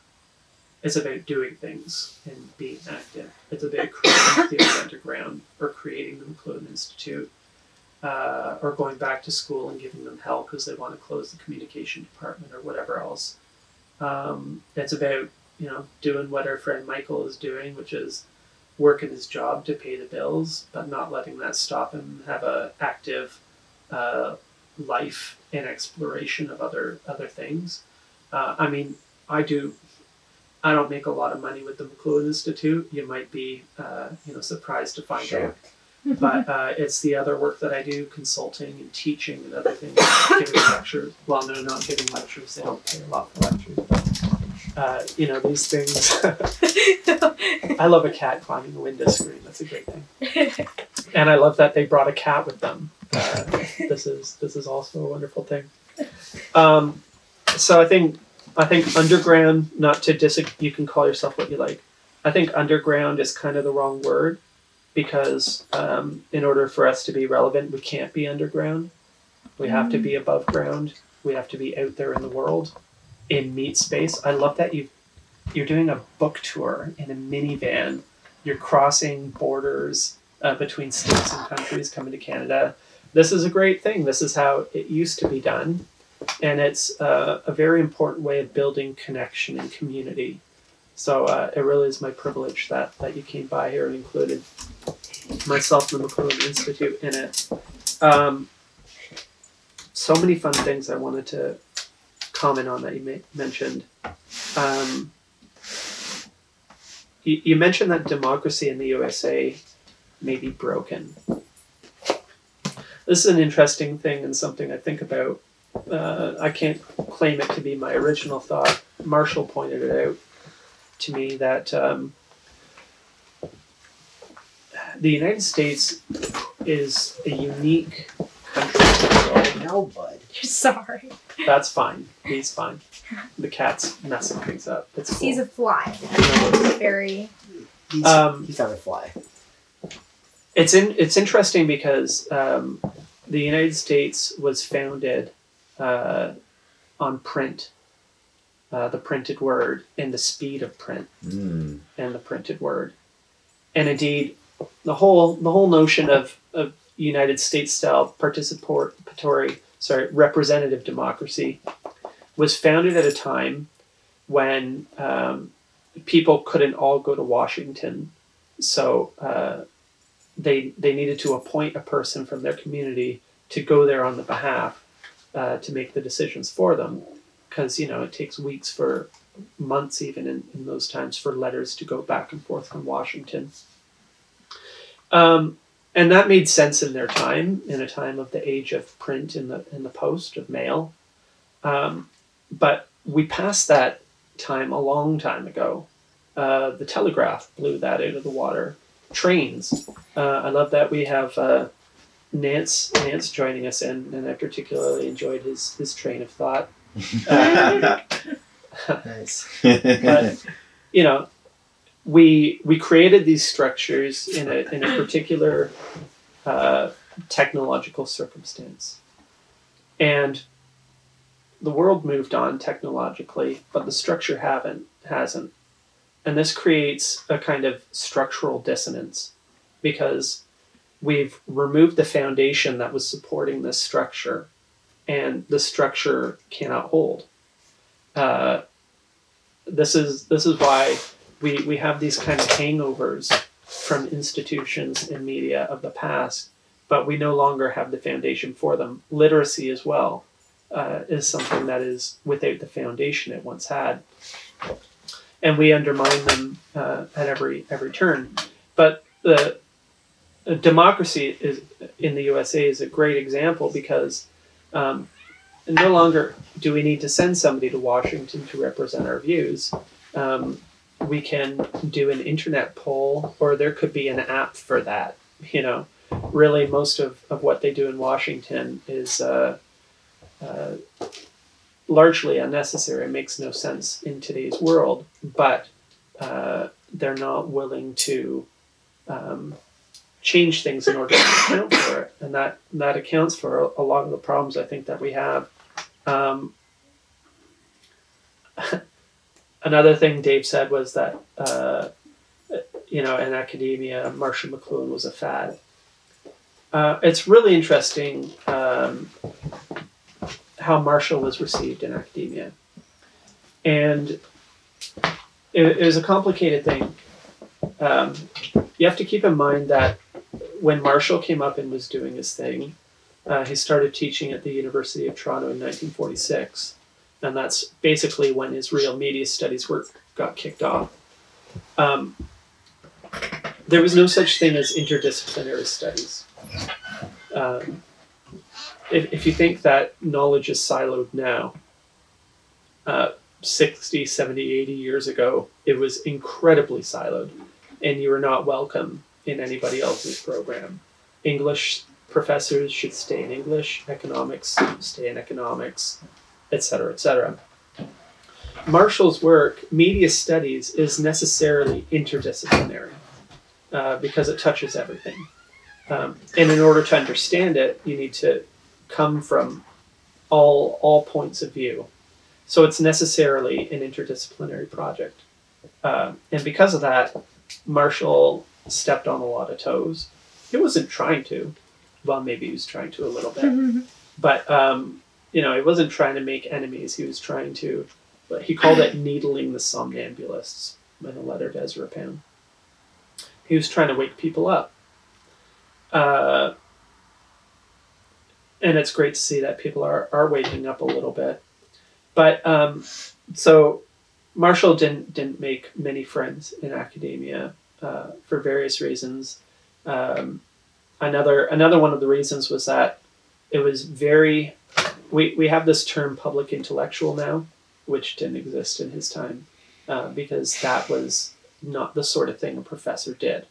You know, it was very unseemly for a professor to, to go on the on the radio or the television and be so in the press and what are you doing? Well, Marshall, funnily enough, was doing kind of the same thing. I'm doing the same thing he was doing, which is realizing that I need to step outside of my meat space or whatever in order to reach people. Because Marshall, if Marshall had just stayed within the university confines, nobody today would know who he was. Uh, and I wouldn't be doing what I'm doing. So, uh, so that also didn't win him very, many friends. And it, it persists to this day because the professors who didn't like him then had grad students who had grad students who had gra- who have grad students. Uh, and here we are. A lot of a lot of these things, a lot of these academic grudges get passed down, which is kind of sad, uh, very sad. Um, but this uh, this discussion of, of meat space, um, although it's not a term Marshall would have used, it's a theme that he explored extensively, uh, and it's it's not new because Marshall said. Uh, he brought this he was thinking about this in relation to the telephone and the telegraph that whether you're on the phone or on the radio uh, you're not just here you're everywhere else Mhm. um, this is an interesting this is an interesting thing uh, is that he, he he originally spoke of this as a condition of angelism he related it to angels who don't have physical bodies um, he later called it discarnate. He, he stepped away from angelism for the obvious implications and, and moved to using this term discarnate to speak of our lives outside of our bodies or no longer dependent in the same way as our bodies. Uh, and here we are in 2023, where the latest polls have people spending 8 to 12 hours a day on screens, online. Just like that's an, a verifiable statistic and it's wild to think about but this has very very serious complications because um, without a body it, it changes it changes many many things about us and i wonder um, you know what what uh, Ann quoted sherry turkle as this crisis in empathy I wonder if we're having a crisis in empathy because empathy is a very bodily thing. Mm. Uh, how many of these things which we are going through now are the result of losing touch with our bodies, of living outside our bodies, where our body is no longer the determining factor that it used to be? Uh, this very much explains a lot of the difficulties that we have in relation to our bodies what a bodily identity means in terms of gender and sexuality and anything else. Uh, because if you don't have a body, how do you have how do you have a gender? What does that even mean? Uh, these are things worth thinking about, which um, need to be talked about by a lot more than some random kids calling themselves media theorists or whatever else. Um, they need to be talked about in Washington. Uh, they need to be talked about in Silicon Valley because that's where these changes happen or where nobody's doing anything about the changes that happen. Um, and this is uh, so this is this is the main object of what I'm doing here at the McLuhan Institute, which is to try and bring these conversations forward more and more and to use all the tools at our disposal to look at the effects of technologies. And that's I'm not I'm not particularly that concerned with with theory. Uh, I'm not sure most people are. Um, people want to understand what's going on, um, and what I'm interested in in McLuhan work and any other work for that for that matter is is what is useful for helping us make a difference in our lives. So um, that's that's the reasoning behind this maelstrom escapes escape strategies thing that I, I did. Actually, this is uh, survive is, is one of the pieces. Um, the the main thrust of Maelstrom escape strategies is recognizing that we're in this technological vortex and we're going down fast. Um, and what do you do about it? Well, uh, so how do you escape the vortex? And the first thing is um, to to simply uh, survive. So find you know a PDF, something to hold on to, some some eddy out of the current to catch your breath. Um, after you've, you've caught your breath and, and have your wits about you, to find ways of escaping the actual vortex, get safe, get on dry land. And then, thirdly, after you've survived an escape, to avoid the next one instead of, you know, jumping headfirst into it like we do every time a new technology comes around. We can't wait to um, incorporate it into our lives and, and be, you know, fundamentally reshaped by it. Um, this is not a strategy for for survival and continuity of, of culture at all. Uh, one of these one of these ways is uh, you know as as Ann mentioned, going outside and, and taking a walk without um, bringing your phone with you, you know, and not necessarily meditating or whatever, but just you know being. and it's a difficult thing for somebody who's used to listening to a podcast while they walk or on the bus or train or whatever else, it's very difficult to be confronted um, with that lack of mediation. Um, you know, here in the country, people think that it's really quiet and, and peaceful, and it might be kind of peaceful, but it's not quiet. Uh, there's a lot going on. Um, I I like to think about about it in terms of generative distractions. You know, um, if you sit and watch a sunset versus if you sit and watch a TV program, they're very, very different experiences, uh, although arguably no less filled with information. But, um, you know, you when you sit and watch the clouds go by, you contemplate. And when you sit and watch television, you vegetate. You know? Mm. Uh, Hmm. I should have written that down. That's a good one. That's a good one. We got it. Oh, you got it. Okay, perfect. So, um, Maelstrom escape strategies. Another, uh, another one of them. Why, why I suggest people read, uh, read on paper. Oh, you've got somebody in the waiting room. Oh, thank you. Uh, why I suggest people reading on paper uh, versus reading on screens, uh, ebooks or whatever else. It is not uh, just because I'm particularly fond of, of paper uh, and books, which I am, but because they're different media, they're different technologies.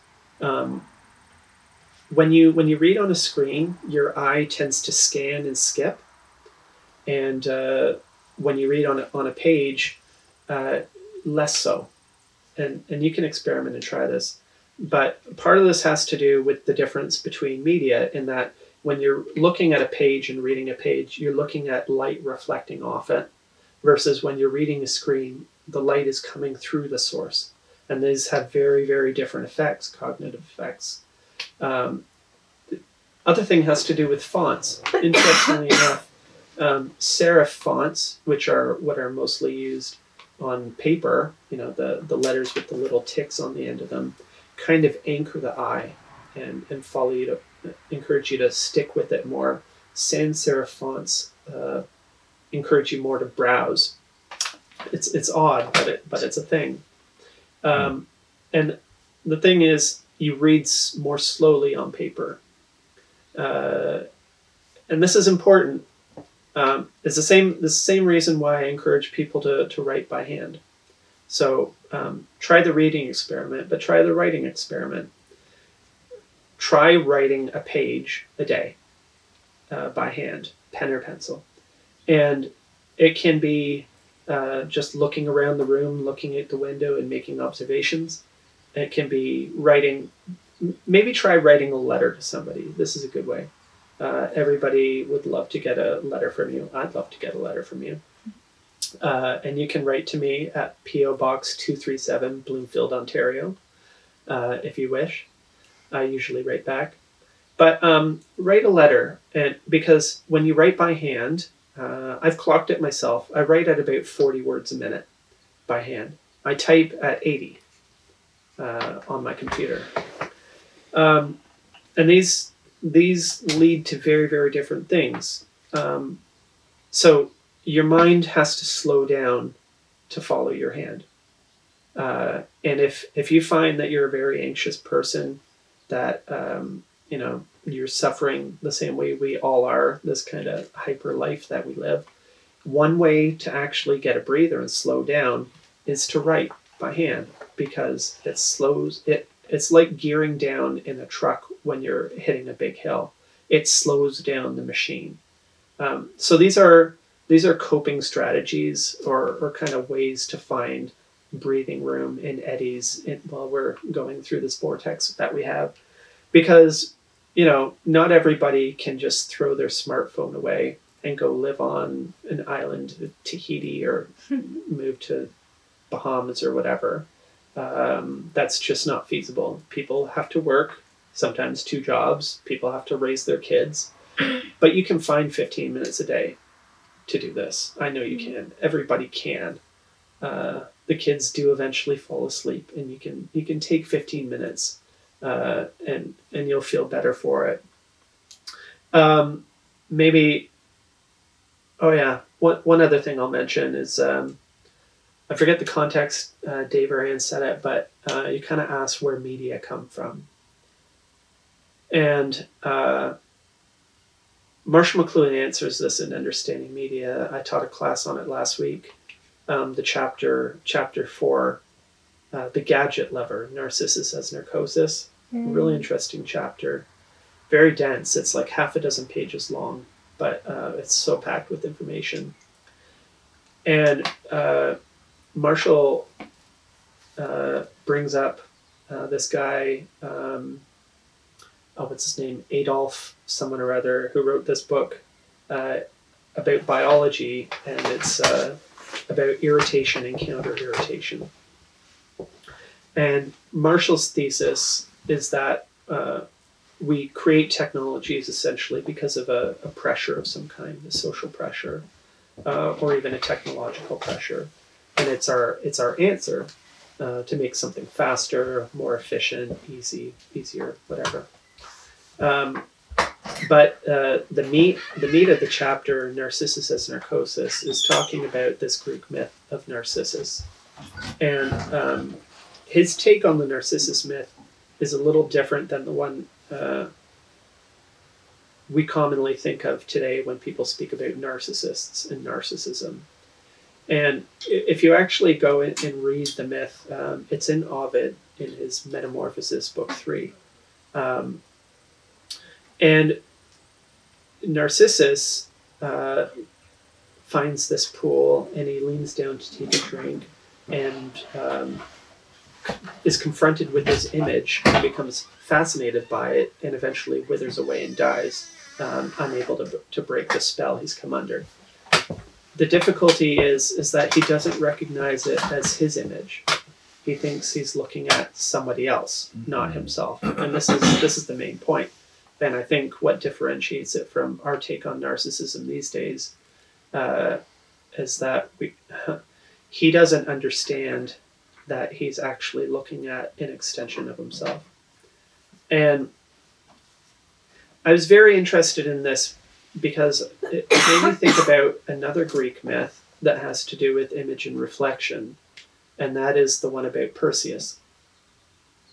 And Perseus in, in the in the myth um, is the one who slays Medusa, the Gorgon. Uh, Medusa, the Gorgon, is this fearsome beast um, who uh, turns people to stone when they look at her. And how how Perseus slays the Gorgon is by shining up his shield to like a mirror finish and looking at her obliquely, uh, indirectly, and that's how he can avoid being turned to stone. This to me is a really interesting reversal of the Narcissus story because instead of um, being fascinated with the reflection, he's using the reflection as a means to cut off the head of the Medusa. This to me is possibly uh, a, a strategy of escaping or maelstrom. And, and I'm kind of surprised that that Marshall never hit on it or used it, and he didn't as far as I could see. Mm. But uh, uh, I'm I'm really interested in that comparison these days. Uh, yeah, I, I was also really fascinated on that discussion of time.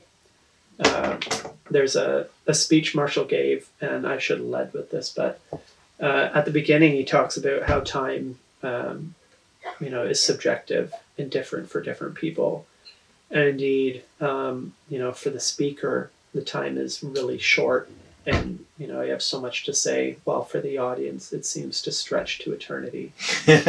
Uh, so so with that, I'll I'll, uh, I'll close my comments and uh, just say thank you all for tuning in here. Thank you especially to Dave and Ann and uh, Eamon, uh, who's a neighbor I didn't know I had uh, over in Kingston, Ontario, uh, for coming and uh, you know doing this IRL thing, um, kicking off I want to do a lot of things here at the McLuhan Institute, including a lot more of this kind of thing. And uh, I think this is a great first one. So thank you very much for being here. Thank you.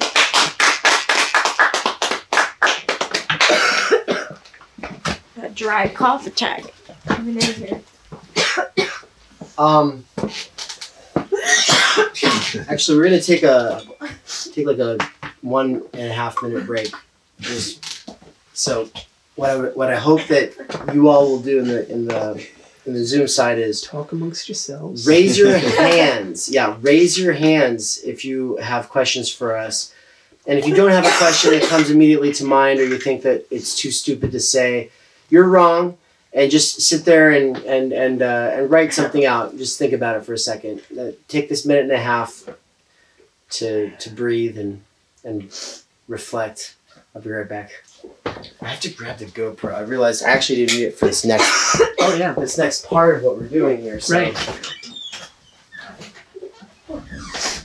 My kids uh, will be getting off the bus in about ten minutes. Okay. Cool. Country life. It's, it's a beautiful thing. The bus comes and magically takes them away at seven thirty in the morning. wow. and then s- delivers them back to me at Wow. about three o five in the Already there? afternoon. It is Oh magical. my goodness. Cool. Yeah, summer is great, but I'm glad when school's back. Yeah. It gives me the day again. Mm-hmm. How old are your kids? Uh, seven and nine. Okay. Cool. Yeah. My goodness, excuse me. So you have like a, a health issue or something? I'm just on the tail end of a cold and I'm so prone to like that Oh. dry cough. Yeah. Like I've been fine for a week now, but it's like I get the lingering Right. cough for Oh yeah. two weeks. So I sound worse than I am, I swear. Yeah, I hate that. so apologies. It's they come on and I'm like, oh my god. I had that with COVID. Lingering cough. After you're better. The gift that keeps on Oh giving. no! Mhm. Oh no. Oh no! I know. I got the, The cough. the dry cough attack. It'll pass. It will pass. So let's see. I just want to get this angle because I don't want I don't want the zoom one to be what we have for this section. All right, and this section matters to me because the panel portion is, I think, the coolest part. Should we bring this chair over or are you gonna sit? over? I'll sit there. yeah. Okay, perfect. We'll just have two angles on the panel. Sweet. That one and this one. Okay, it's recording. We're good. Okay. And do you want my Mic seat check, then? mic check. No, no. Mic check, mic check. All right, everybody. I hope this is coming through just fine. This one, but uh, here you go. Oh, hello, Mike Jack. I always wanted to do uh, a speech with a hype man. You know, doing ad libs So who's that? behind my speech. Oh, that could be. Oh, good. My wife is home, so I don't Oh, need cool. to meet the kids off the school Oh, bus. it's not the media. Damn it. right. the local media. Even even better. All right, everybody. Now you can hear me. Uh, I just realized you all couldn't hear the, te- the mic check. I muted. I muted it on the Zoom side so you could all talk uh, Yeah. during that break. Well, we're back now, and uh, from the Zoom side, you should be able to see where it says Ann Snelgrove. That is actually the panel, The panel. and then here I am, and we're all kind of in a line. And so, um, let's do questions. Let's uh, also just share comments and thoughts that we might have. It looks like Nance probably had to drop because his train reached a stop and he's probably trying to arrange transportation to the next city because he's trying to get to us because we're going to meet him tomorrow in Burlington, Vermont. Oh, really? Yeah, when we get Nice. together with Todd McGowan. And so, yeah, okay. Anybody uh, have any questions? We can hear. We have a speaker. You'll be able to come through on. I'll jump in. Uh, it's Mats. Can you hear me? We got you. Yep. Okay. Um, I have to go back to work in like one minute, but um, I listened to Sam McCormick and he was talking about the gaze and and when we are seen like on Instagram, um, we perceive ourselves as whole, as not lacking, right? We, we it's like the mirror image until there's a spot. He gets into some details, but I just wanted to say that in in the like um, Instagram, right? We are presenting ourselves on Instagram, and uh, we are observing and experiencing ourselves as being seen as not lacking. Mm. So that's my uh, that's my media comment, and I'm really proud of you guys. It is amazing what you're doing. Thank you. Thanks so much, Vince. That's a good point. Okay, I'm back to work. Catch you later. Take care. Bye. I think it's so cool when people are able to join from their work or you know, like on- on break and yeah, Oh, I guess Mike had to get back to work. yeah. I think Mikey had to get back to work too. But that's okay. There's other bearded fellows in the virtual room. Yeah. Oh, There we go. Hello. There we go. It works. It makes a difference. doesn't- Yeah, for doesn't the- really make a For the difference. computer audio. Oh, right. Mm-hmm. Right, right. And the camera audio Oh yeah. True. because that is Um, all synced up in the future. I think I look better with a microphone accessory. I don't know. It does, makes it you does feel- something for my image. Yeah. Well, you know, there's this thing that about, you know, the meat space becoming also like a hybrid space. And like what you can do with a physical space to really change its like how we feel in it. I don't know. Hey, you might want to put a book under that or something. I almost did. Yeah, there's, there's it's a good one the- right there if you want to It's do that. fine. Uh, the microphone is actually a funny instrument. I laugh at. I don't really. I don't watch TikTok, but I, I see these things come up from time to time, and people have like these miniature microphones. Yeah. They're like this big, and they're holding them like this. Yeah, yeah, yeah. And Oh it's my- just the most absurd thing.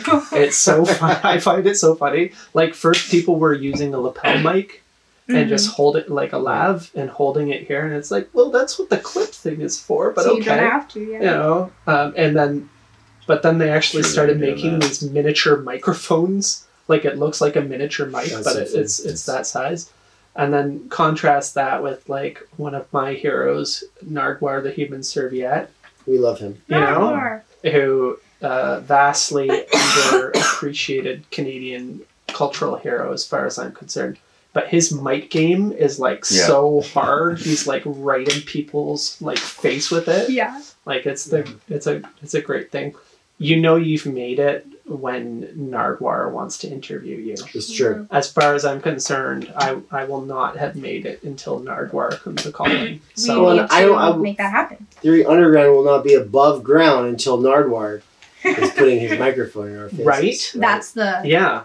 Yeah. And now I'm not a hip hop artist. I'm a former punk rocker. He used to do a lot of punk stuff. He interviewed um, Black Flag. What's his name there? We were talking about earlier. Rollins. Thank you, Henry Rollins, uh, who most unfortunately did not get what he was up to, but that's okay. Oh, you didn't get it? No, Oh, no, no. it's really bad. I thought he was going to punch out Nardwuar, but it's it's okay.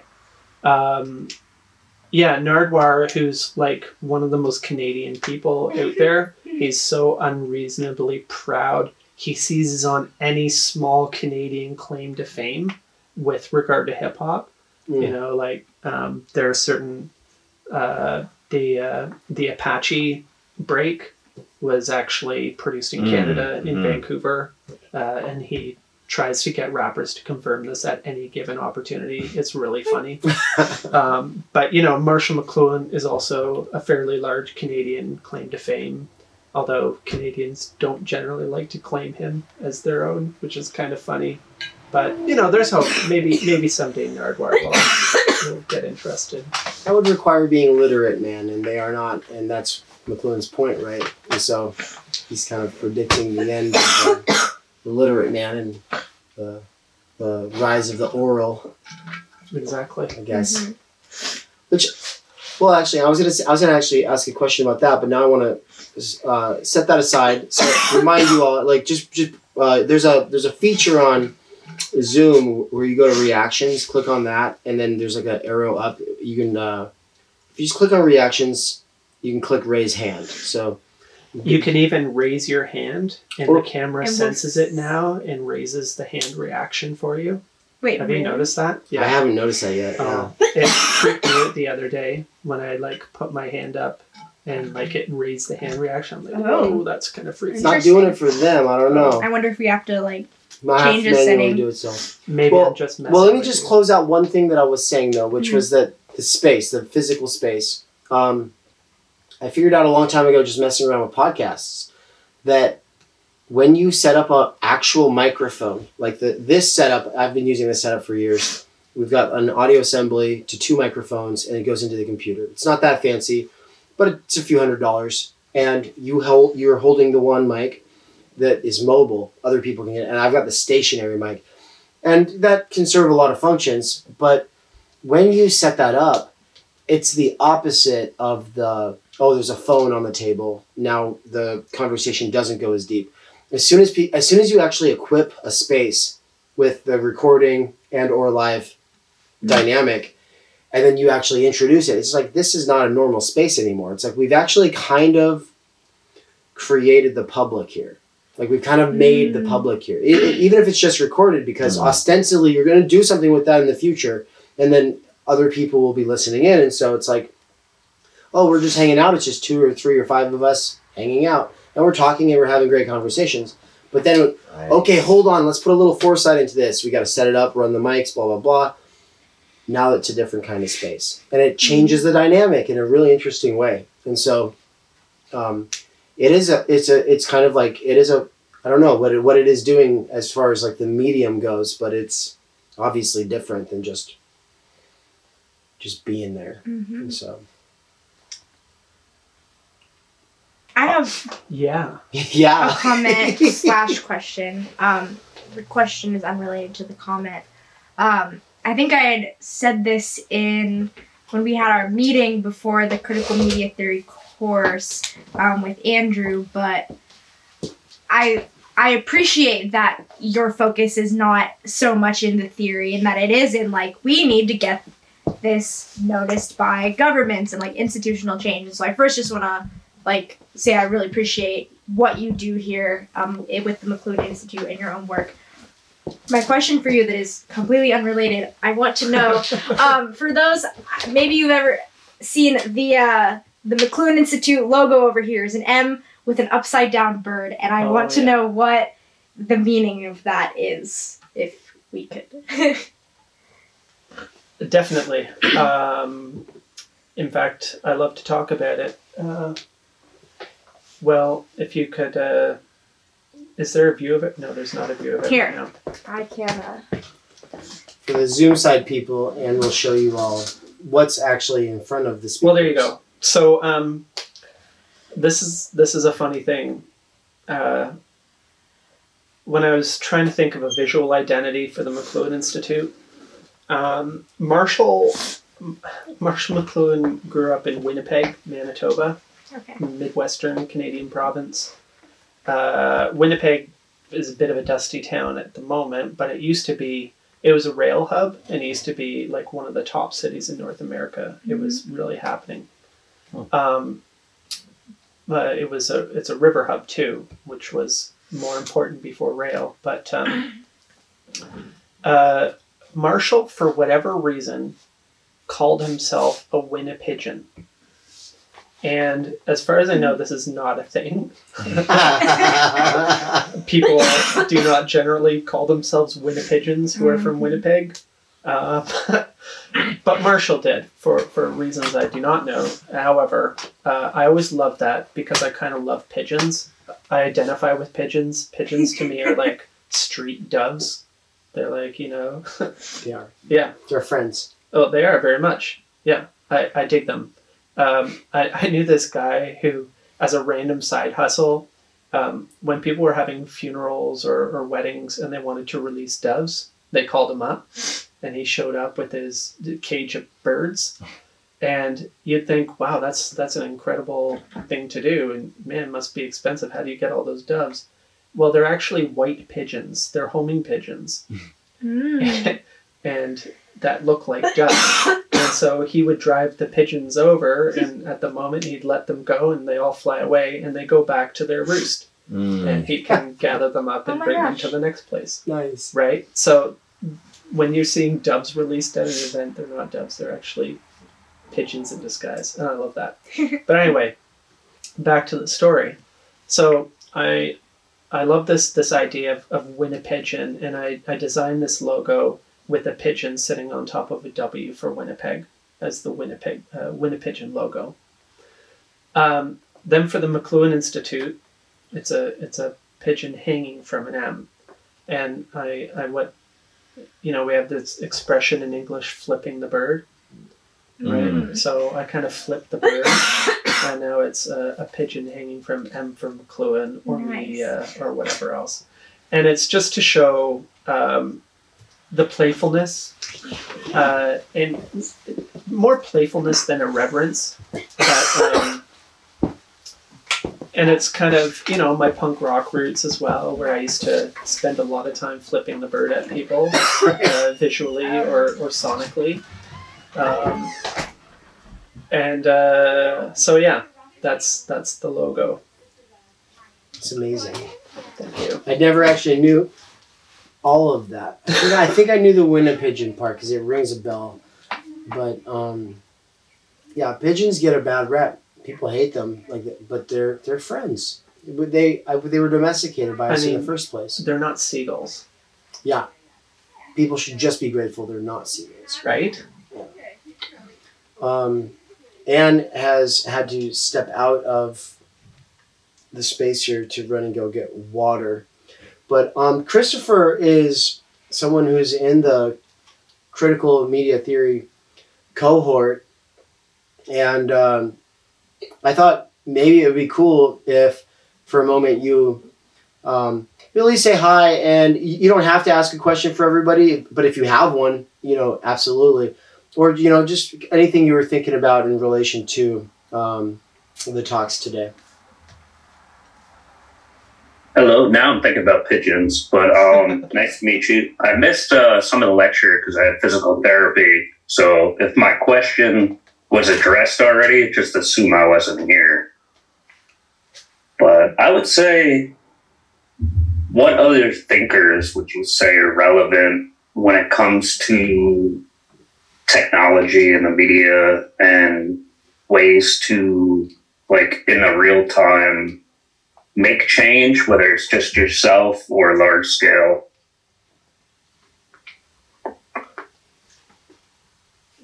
yeah That's a Just an easy question. that's a that's a good question. Um, I think I think I think when people do it, it's inadvertent. So I think uh, I think of, of writers and musician musicians especially as people in the public sphere who are encouraging you um, to do different uh, by actually making stuff, uh, going out there and doing doing things. I mean, uh, it's the easiest thing in the world to uh, maybe not pick up an instrument, start a band, you know, write poetry, write songs, whatever. Um, it's not. It's difficult. um, but it's it's never been it's never been easier or more difficult uh, to connect with people, right? And it's such an interesting tension between those two things. Uh, and this is something, you know, when I made the uh, the New York City reference before, this is something that we've we've figured out with with cities in meet space in physical space that we have not managed to figure out in internet architecture. Um, getting noticed on the internet is like pouring your glass of water into the ocean and expecting anybody to notice Mhm. right you're just adding your voice to the millions billions of voices out there and how do you how do you find anything uh, algorithms are are a very poor they're currently a very poor answer we haven't nobody's figured out how to really uh, hack algorithms from a user side of things yet i don't think. I haven't seen it. I mean there are ways you can like you know game algorithms to get notice on them or something but that's not what i mean. I mean like coming up with uh, you know a punk rock algorithm or that kind of ethos Mm. attached to uh, hacking you know uh, that'll be an interesting development in computer culture when hackers uh, attack algorithms. I think that's that's possible interesting territory, and we've gone way beyond what you uh, brought up as a question. But that's the fun thing about questions and answers is we're not obligated to actually directly answer your question. People don't realize. That's true. No, no, this is interesting. No, I'm, I'm just messing around, but actually, that's the fun thing about being interviewed is that people don't realize that you are not obligated to answer the question. You can say any damn thing in response, and uh, you can have a lot of fun with that. And when you do a lot of interviews, you start to look for ways of having fun, Mm-hmm. and that's uh, that's one of the, the small pleasures we can we can Yeah.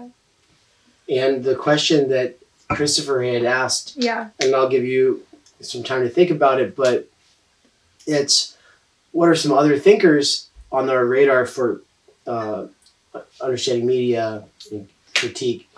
So I just wanted to say a couple of names that we had left out that are pretty essential. Um, Virilio is somebody who's really important, who I struggle with and I know he's more important than I've ever given him credit. And so he's someone I've been looking into on the side, but I'm not there with him yet. Like Mikey was studying him like I remember like eight years ago and sharing quotes by him talking, and I remember being like, "What the hell is this guy talking about? Why does it matter?" And it, I, he's basically the theorist of speed. And so when we, when, we- when we think about how everything's speeding up all of the time, he's thinking about that. And you know, he's famous for saying that when you invent the ship, you invent the shipwreck which is important for kind of checking our tendency to just see everything as progress all the way. It's like, yeah, but what are the externalities of that progress? You know, environmental, um, exploitative, whatever, etc.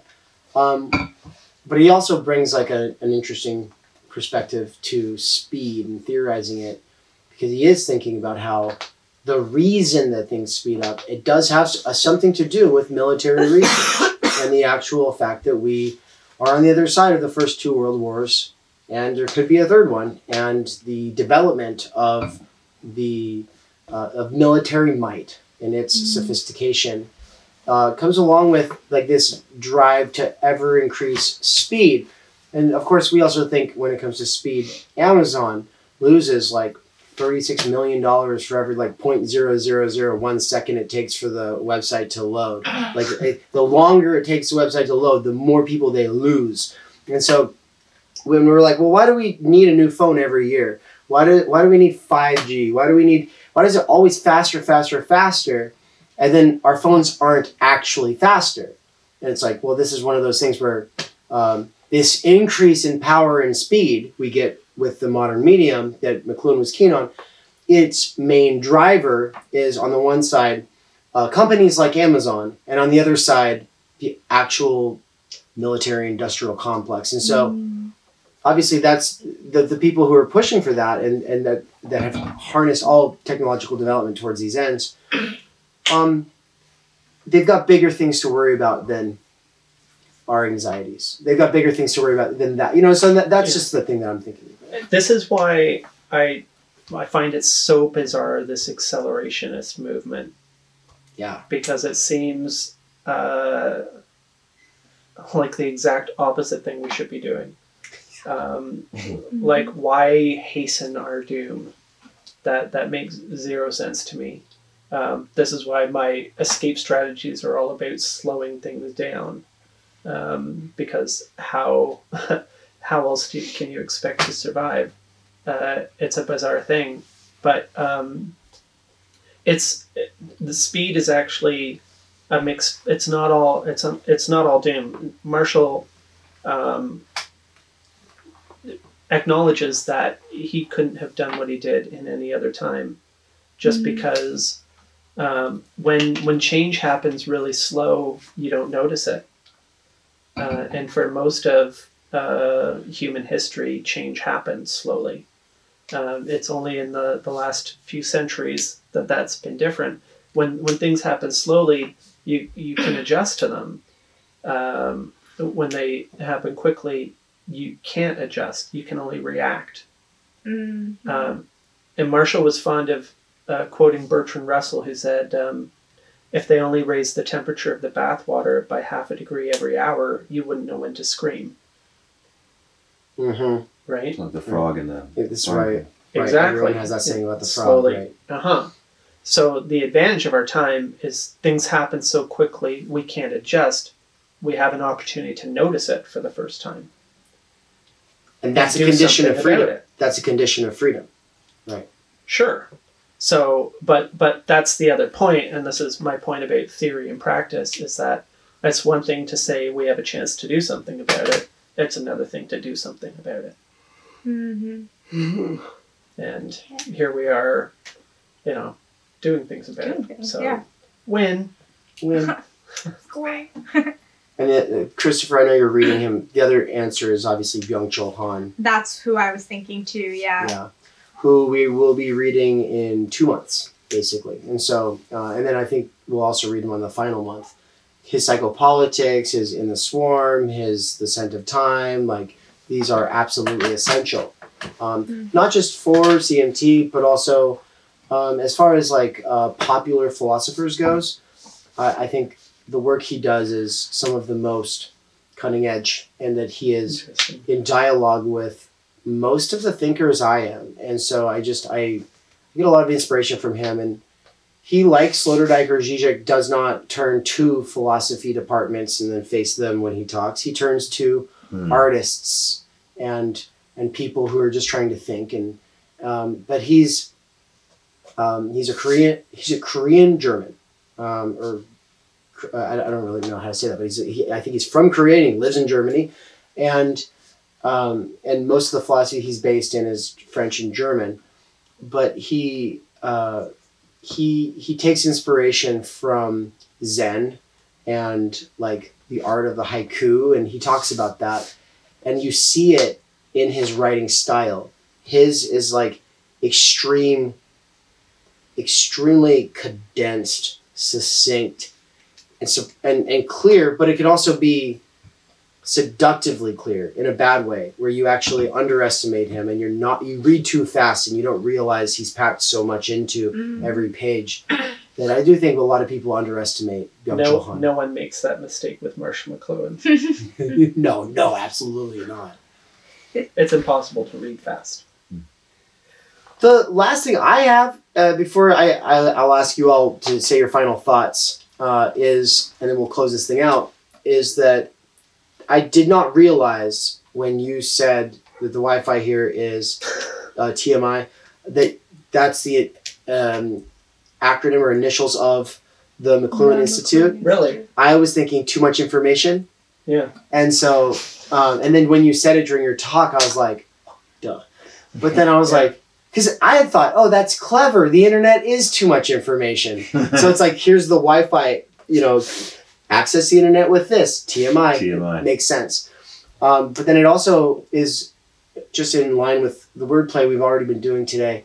I was thinking about how it's a nice coincidence because without media theory, the information age is just TMI TMI. because we don't know what to do with or how to sift through or live with all of that information. And so that's why you're important. So thank you. yeah. Well, and the other part of it, like the Wi-Fi password, because TMI, the medium is. That's what I was saying. I was gonna Mm, expose your no. password, but you did it. So. Hey, that's fine. If you want to, like I said to you guys, if you're gonna come and hack this network, I see you. yeah, It's the window. I'm literally between farms here, so uh, you'll stand out unless you are disguised as a cow. And even then, I'll probably see you because I know what a cow looks like. But I would love if somebody showed up in a cow costume trying On to a hack phone, my, yeah. my very, very secure network over here. Honestly, thank you. cool. yeah. Um. Take that. What about our audience member? Do you have any comments, Amen? Uh, as our, our uh, token Trotskyist, I had just a couple couple things uh, Oh, sh- okay. I had, I had noted. Um, Dave, when you were talking about uh, yeah, base and superstructure in relation to Marxist, like yeah, I, I kind of uh, kind of related to that. Like um, when you ask Marxists the question about power and the, uh, of the ruling class uh, ideology and the superstructure, they'll all acknowledge that the superstructure can can affect the base. The issue is they don't do anything about it. They don't they don't bother with any rigorous analysis of the like the technologies um, of media and bourgeois ideology, how they're deployed and how they shape and reshape society. They'll produce biting analysis uh, of uh, you know postmodernism, identity politics, Stalinism, Austrian economics, etc. But never their method of deployment, and no, yeah, there's no media critique there. Um, so yeah, it's just thought I had there, which I thought was odd. Like they'll like if, if you say, "Oh, I'm I'm reading uh, Gramsci or something," they'll look a little side eyed at you. They won't tell you not to read it, but they'll be like, you know, focus on your Lenin and Trotsky and Marx, because to them it's kind of fluff. It's not. It's it's not. Uh, you know, we got newspapers for that. Mm. um, and then uh, you were uh, Andrew. You were mentioning uh, hangovers from the past, and that triggered my my Trotskyism. Um, because you know, like I don't know if it was Trotsky or Marx who said that uh, you know things can long outlast their historical purpose, and you know things can limp along uh, until conditions produce a, a crisis sufficient to sweep away the old order, replace it with a fresh order at a higher level. Um, you know, stone tablets, cave paintings, newspapers, VHS. These are all things that have been kind of supplanted. Um, some are still in use, sort of. Others are just completely gone. We don't need them at all anymore. Um, and you know, capitalism would be the main example of that. You know, so it served a progressive role in the 19th century, but then its rotting senility now, its, uh, its ability to produce social progress has long ago expired. Um, and yeah, those are just my thoughts on. I also, here's the thing. You, I kind of forgot you're a contributor in the volume Underground Theory.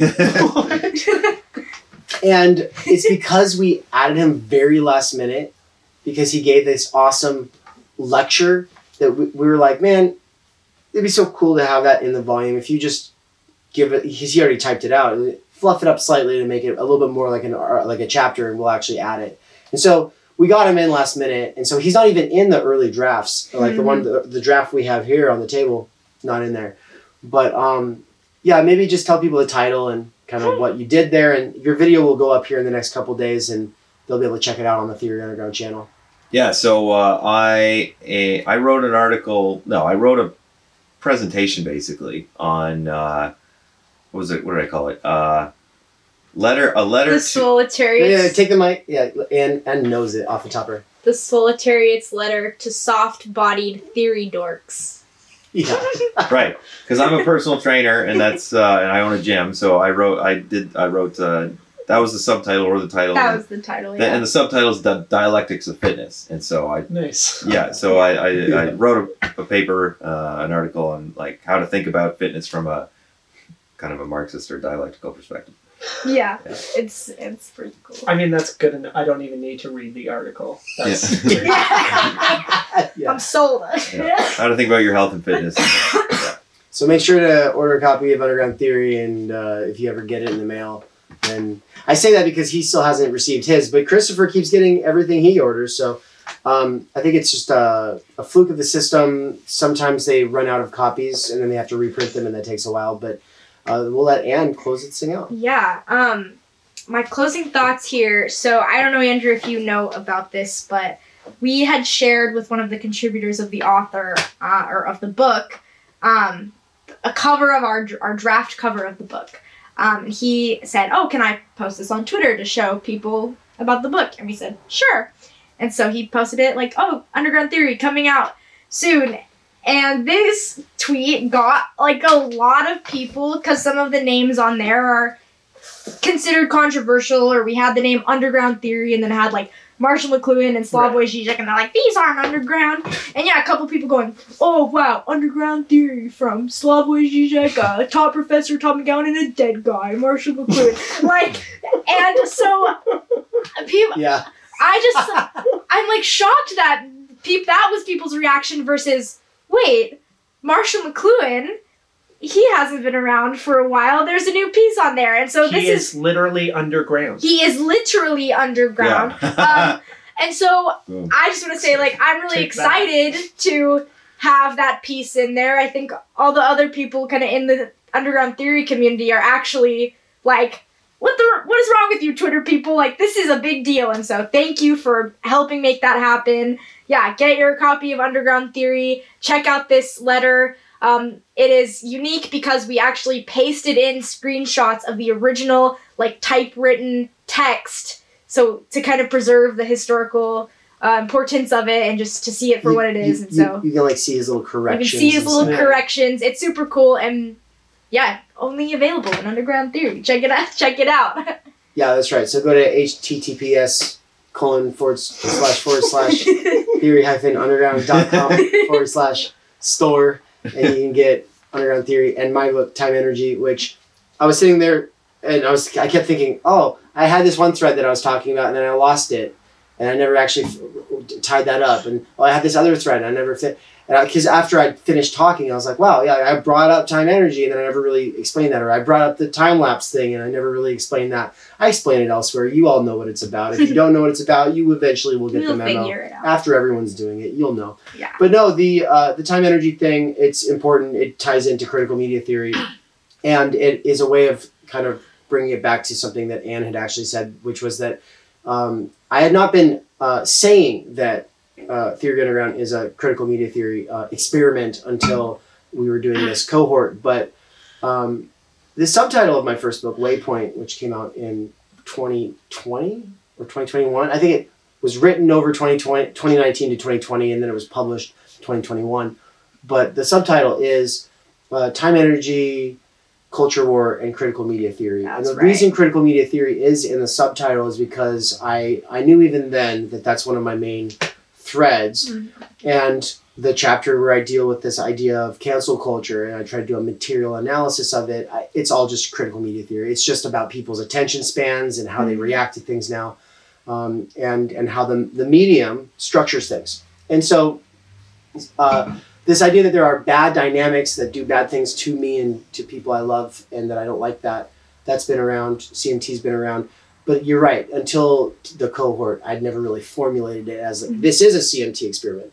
But I have actual, yeah, the, the the idea of a website that does things that no existing websites do. That I think any and every independent academic type of project will probably want to incorporate most or at least many of the elements of um, that the thinking of that in terms of a CMT experiment does go back to when I was living in Coeur d'Alene um, Mm. back in like was that tw- tw- that was the winter 20 of 2019 right 19, before I yeah. moved to Hawaii yeah so um, it is uh, TIMENERGY and CMT man that's where it's at and so thank you for having us here Yeah, thank you. Thank you for. We're about to go meet your family. I think they're all coming over They're here. coming? So yeah, time's up.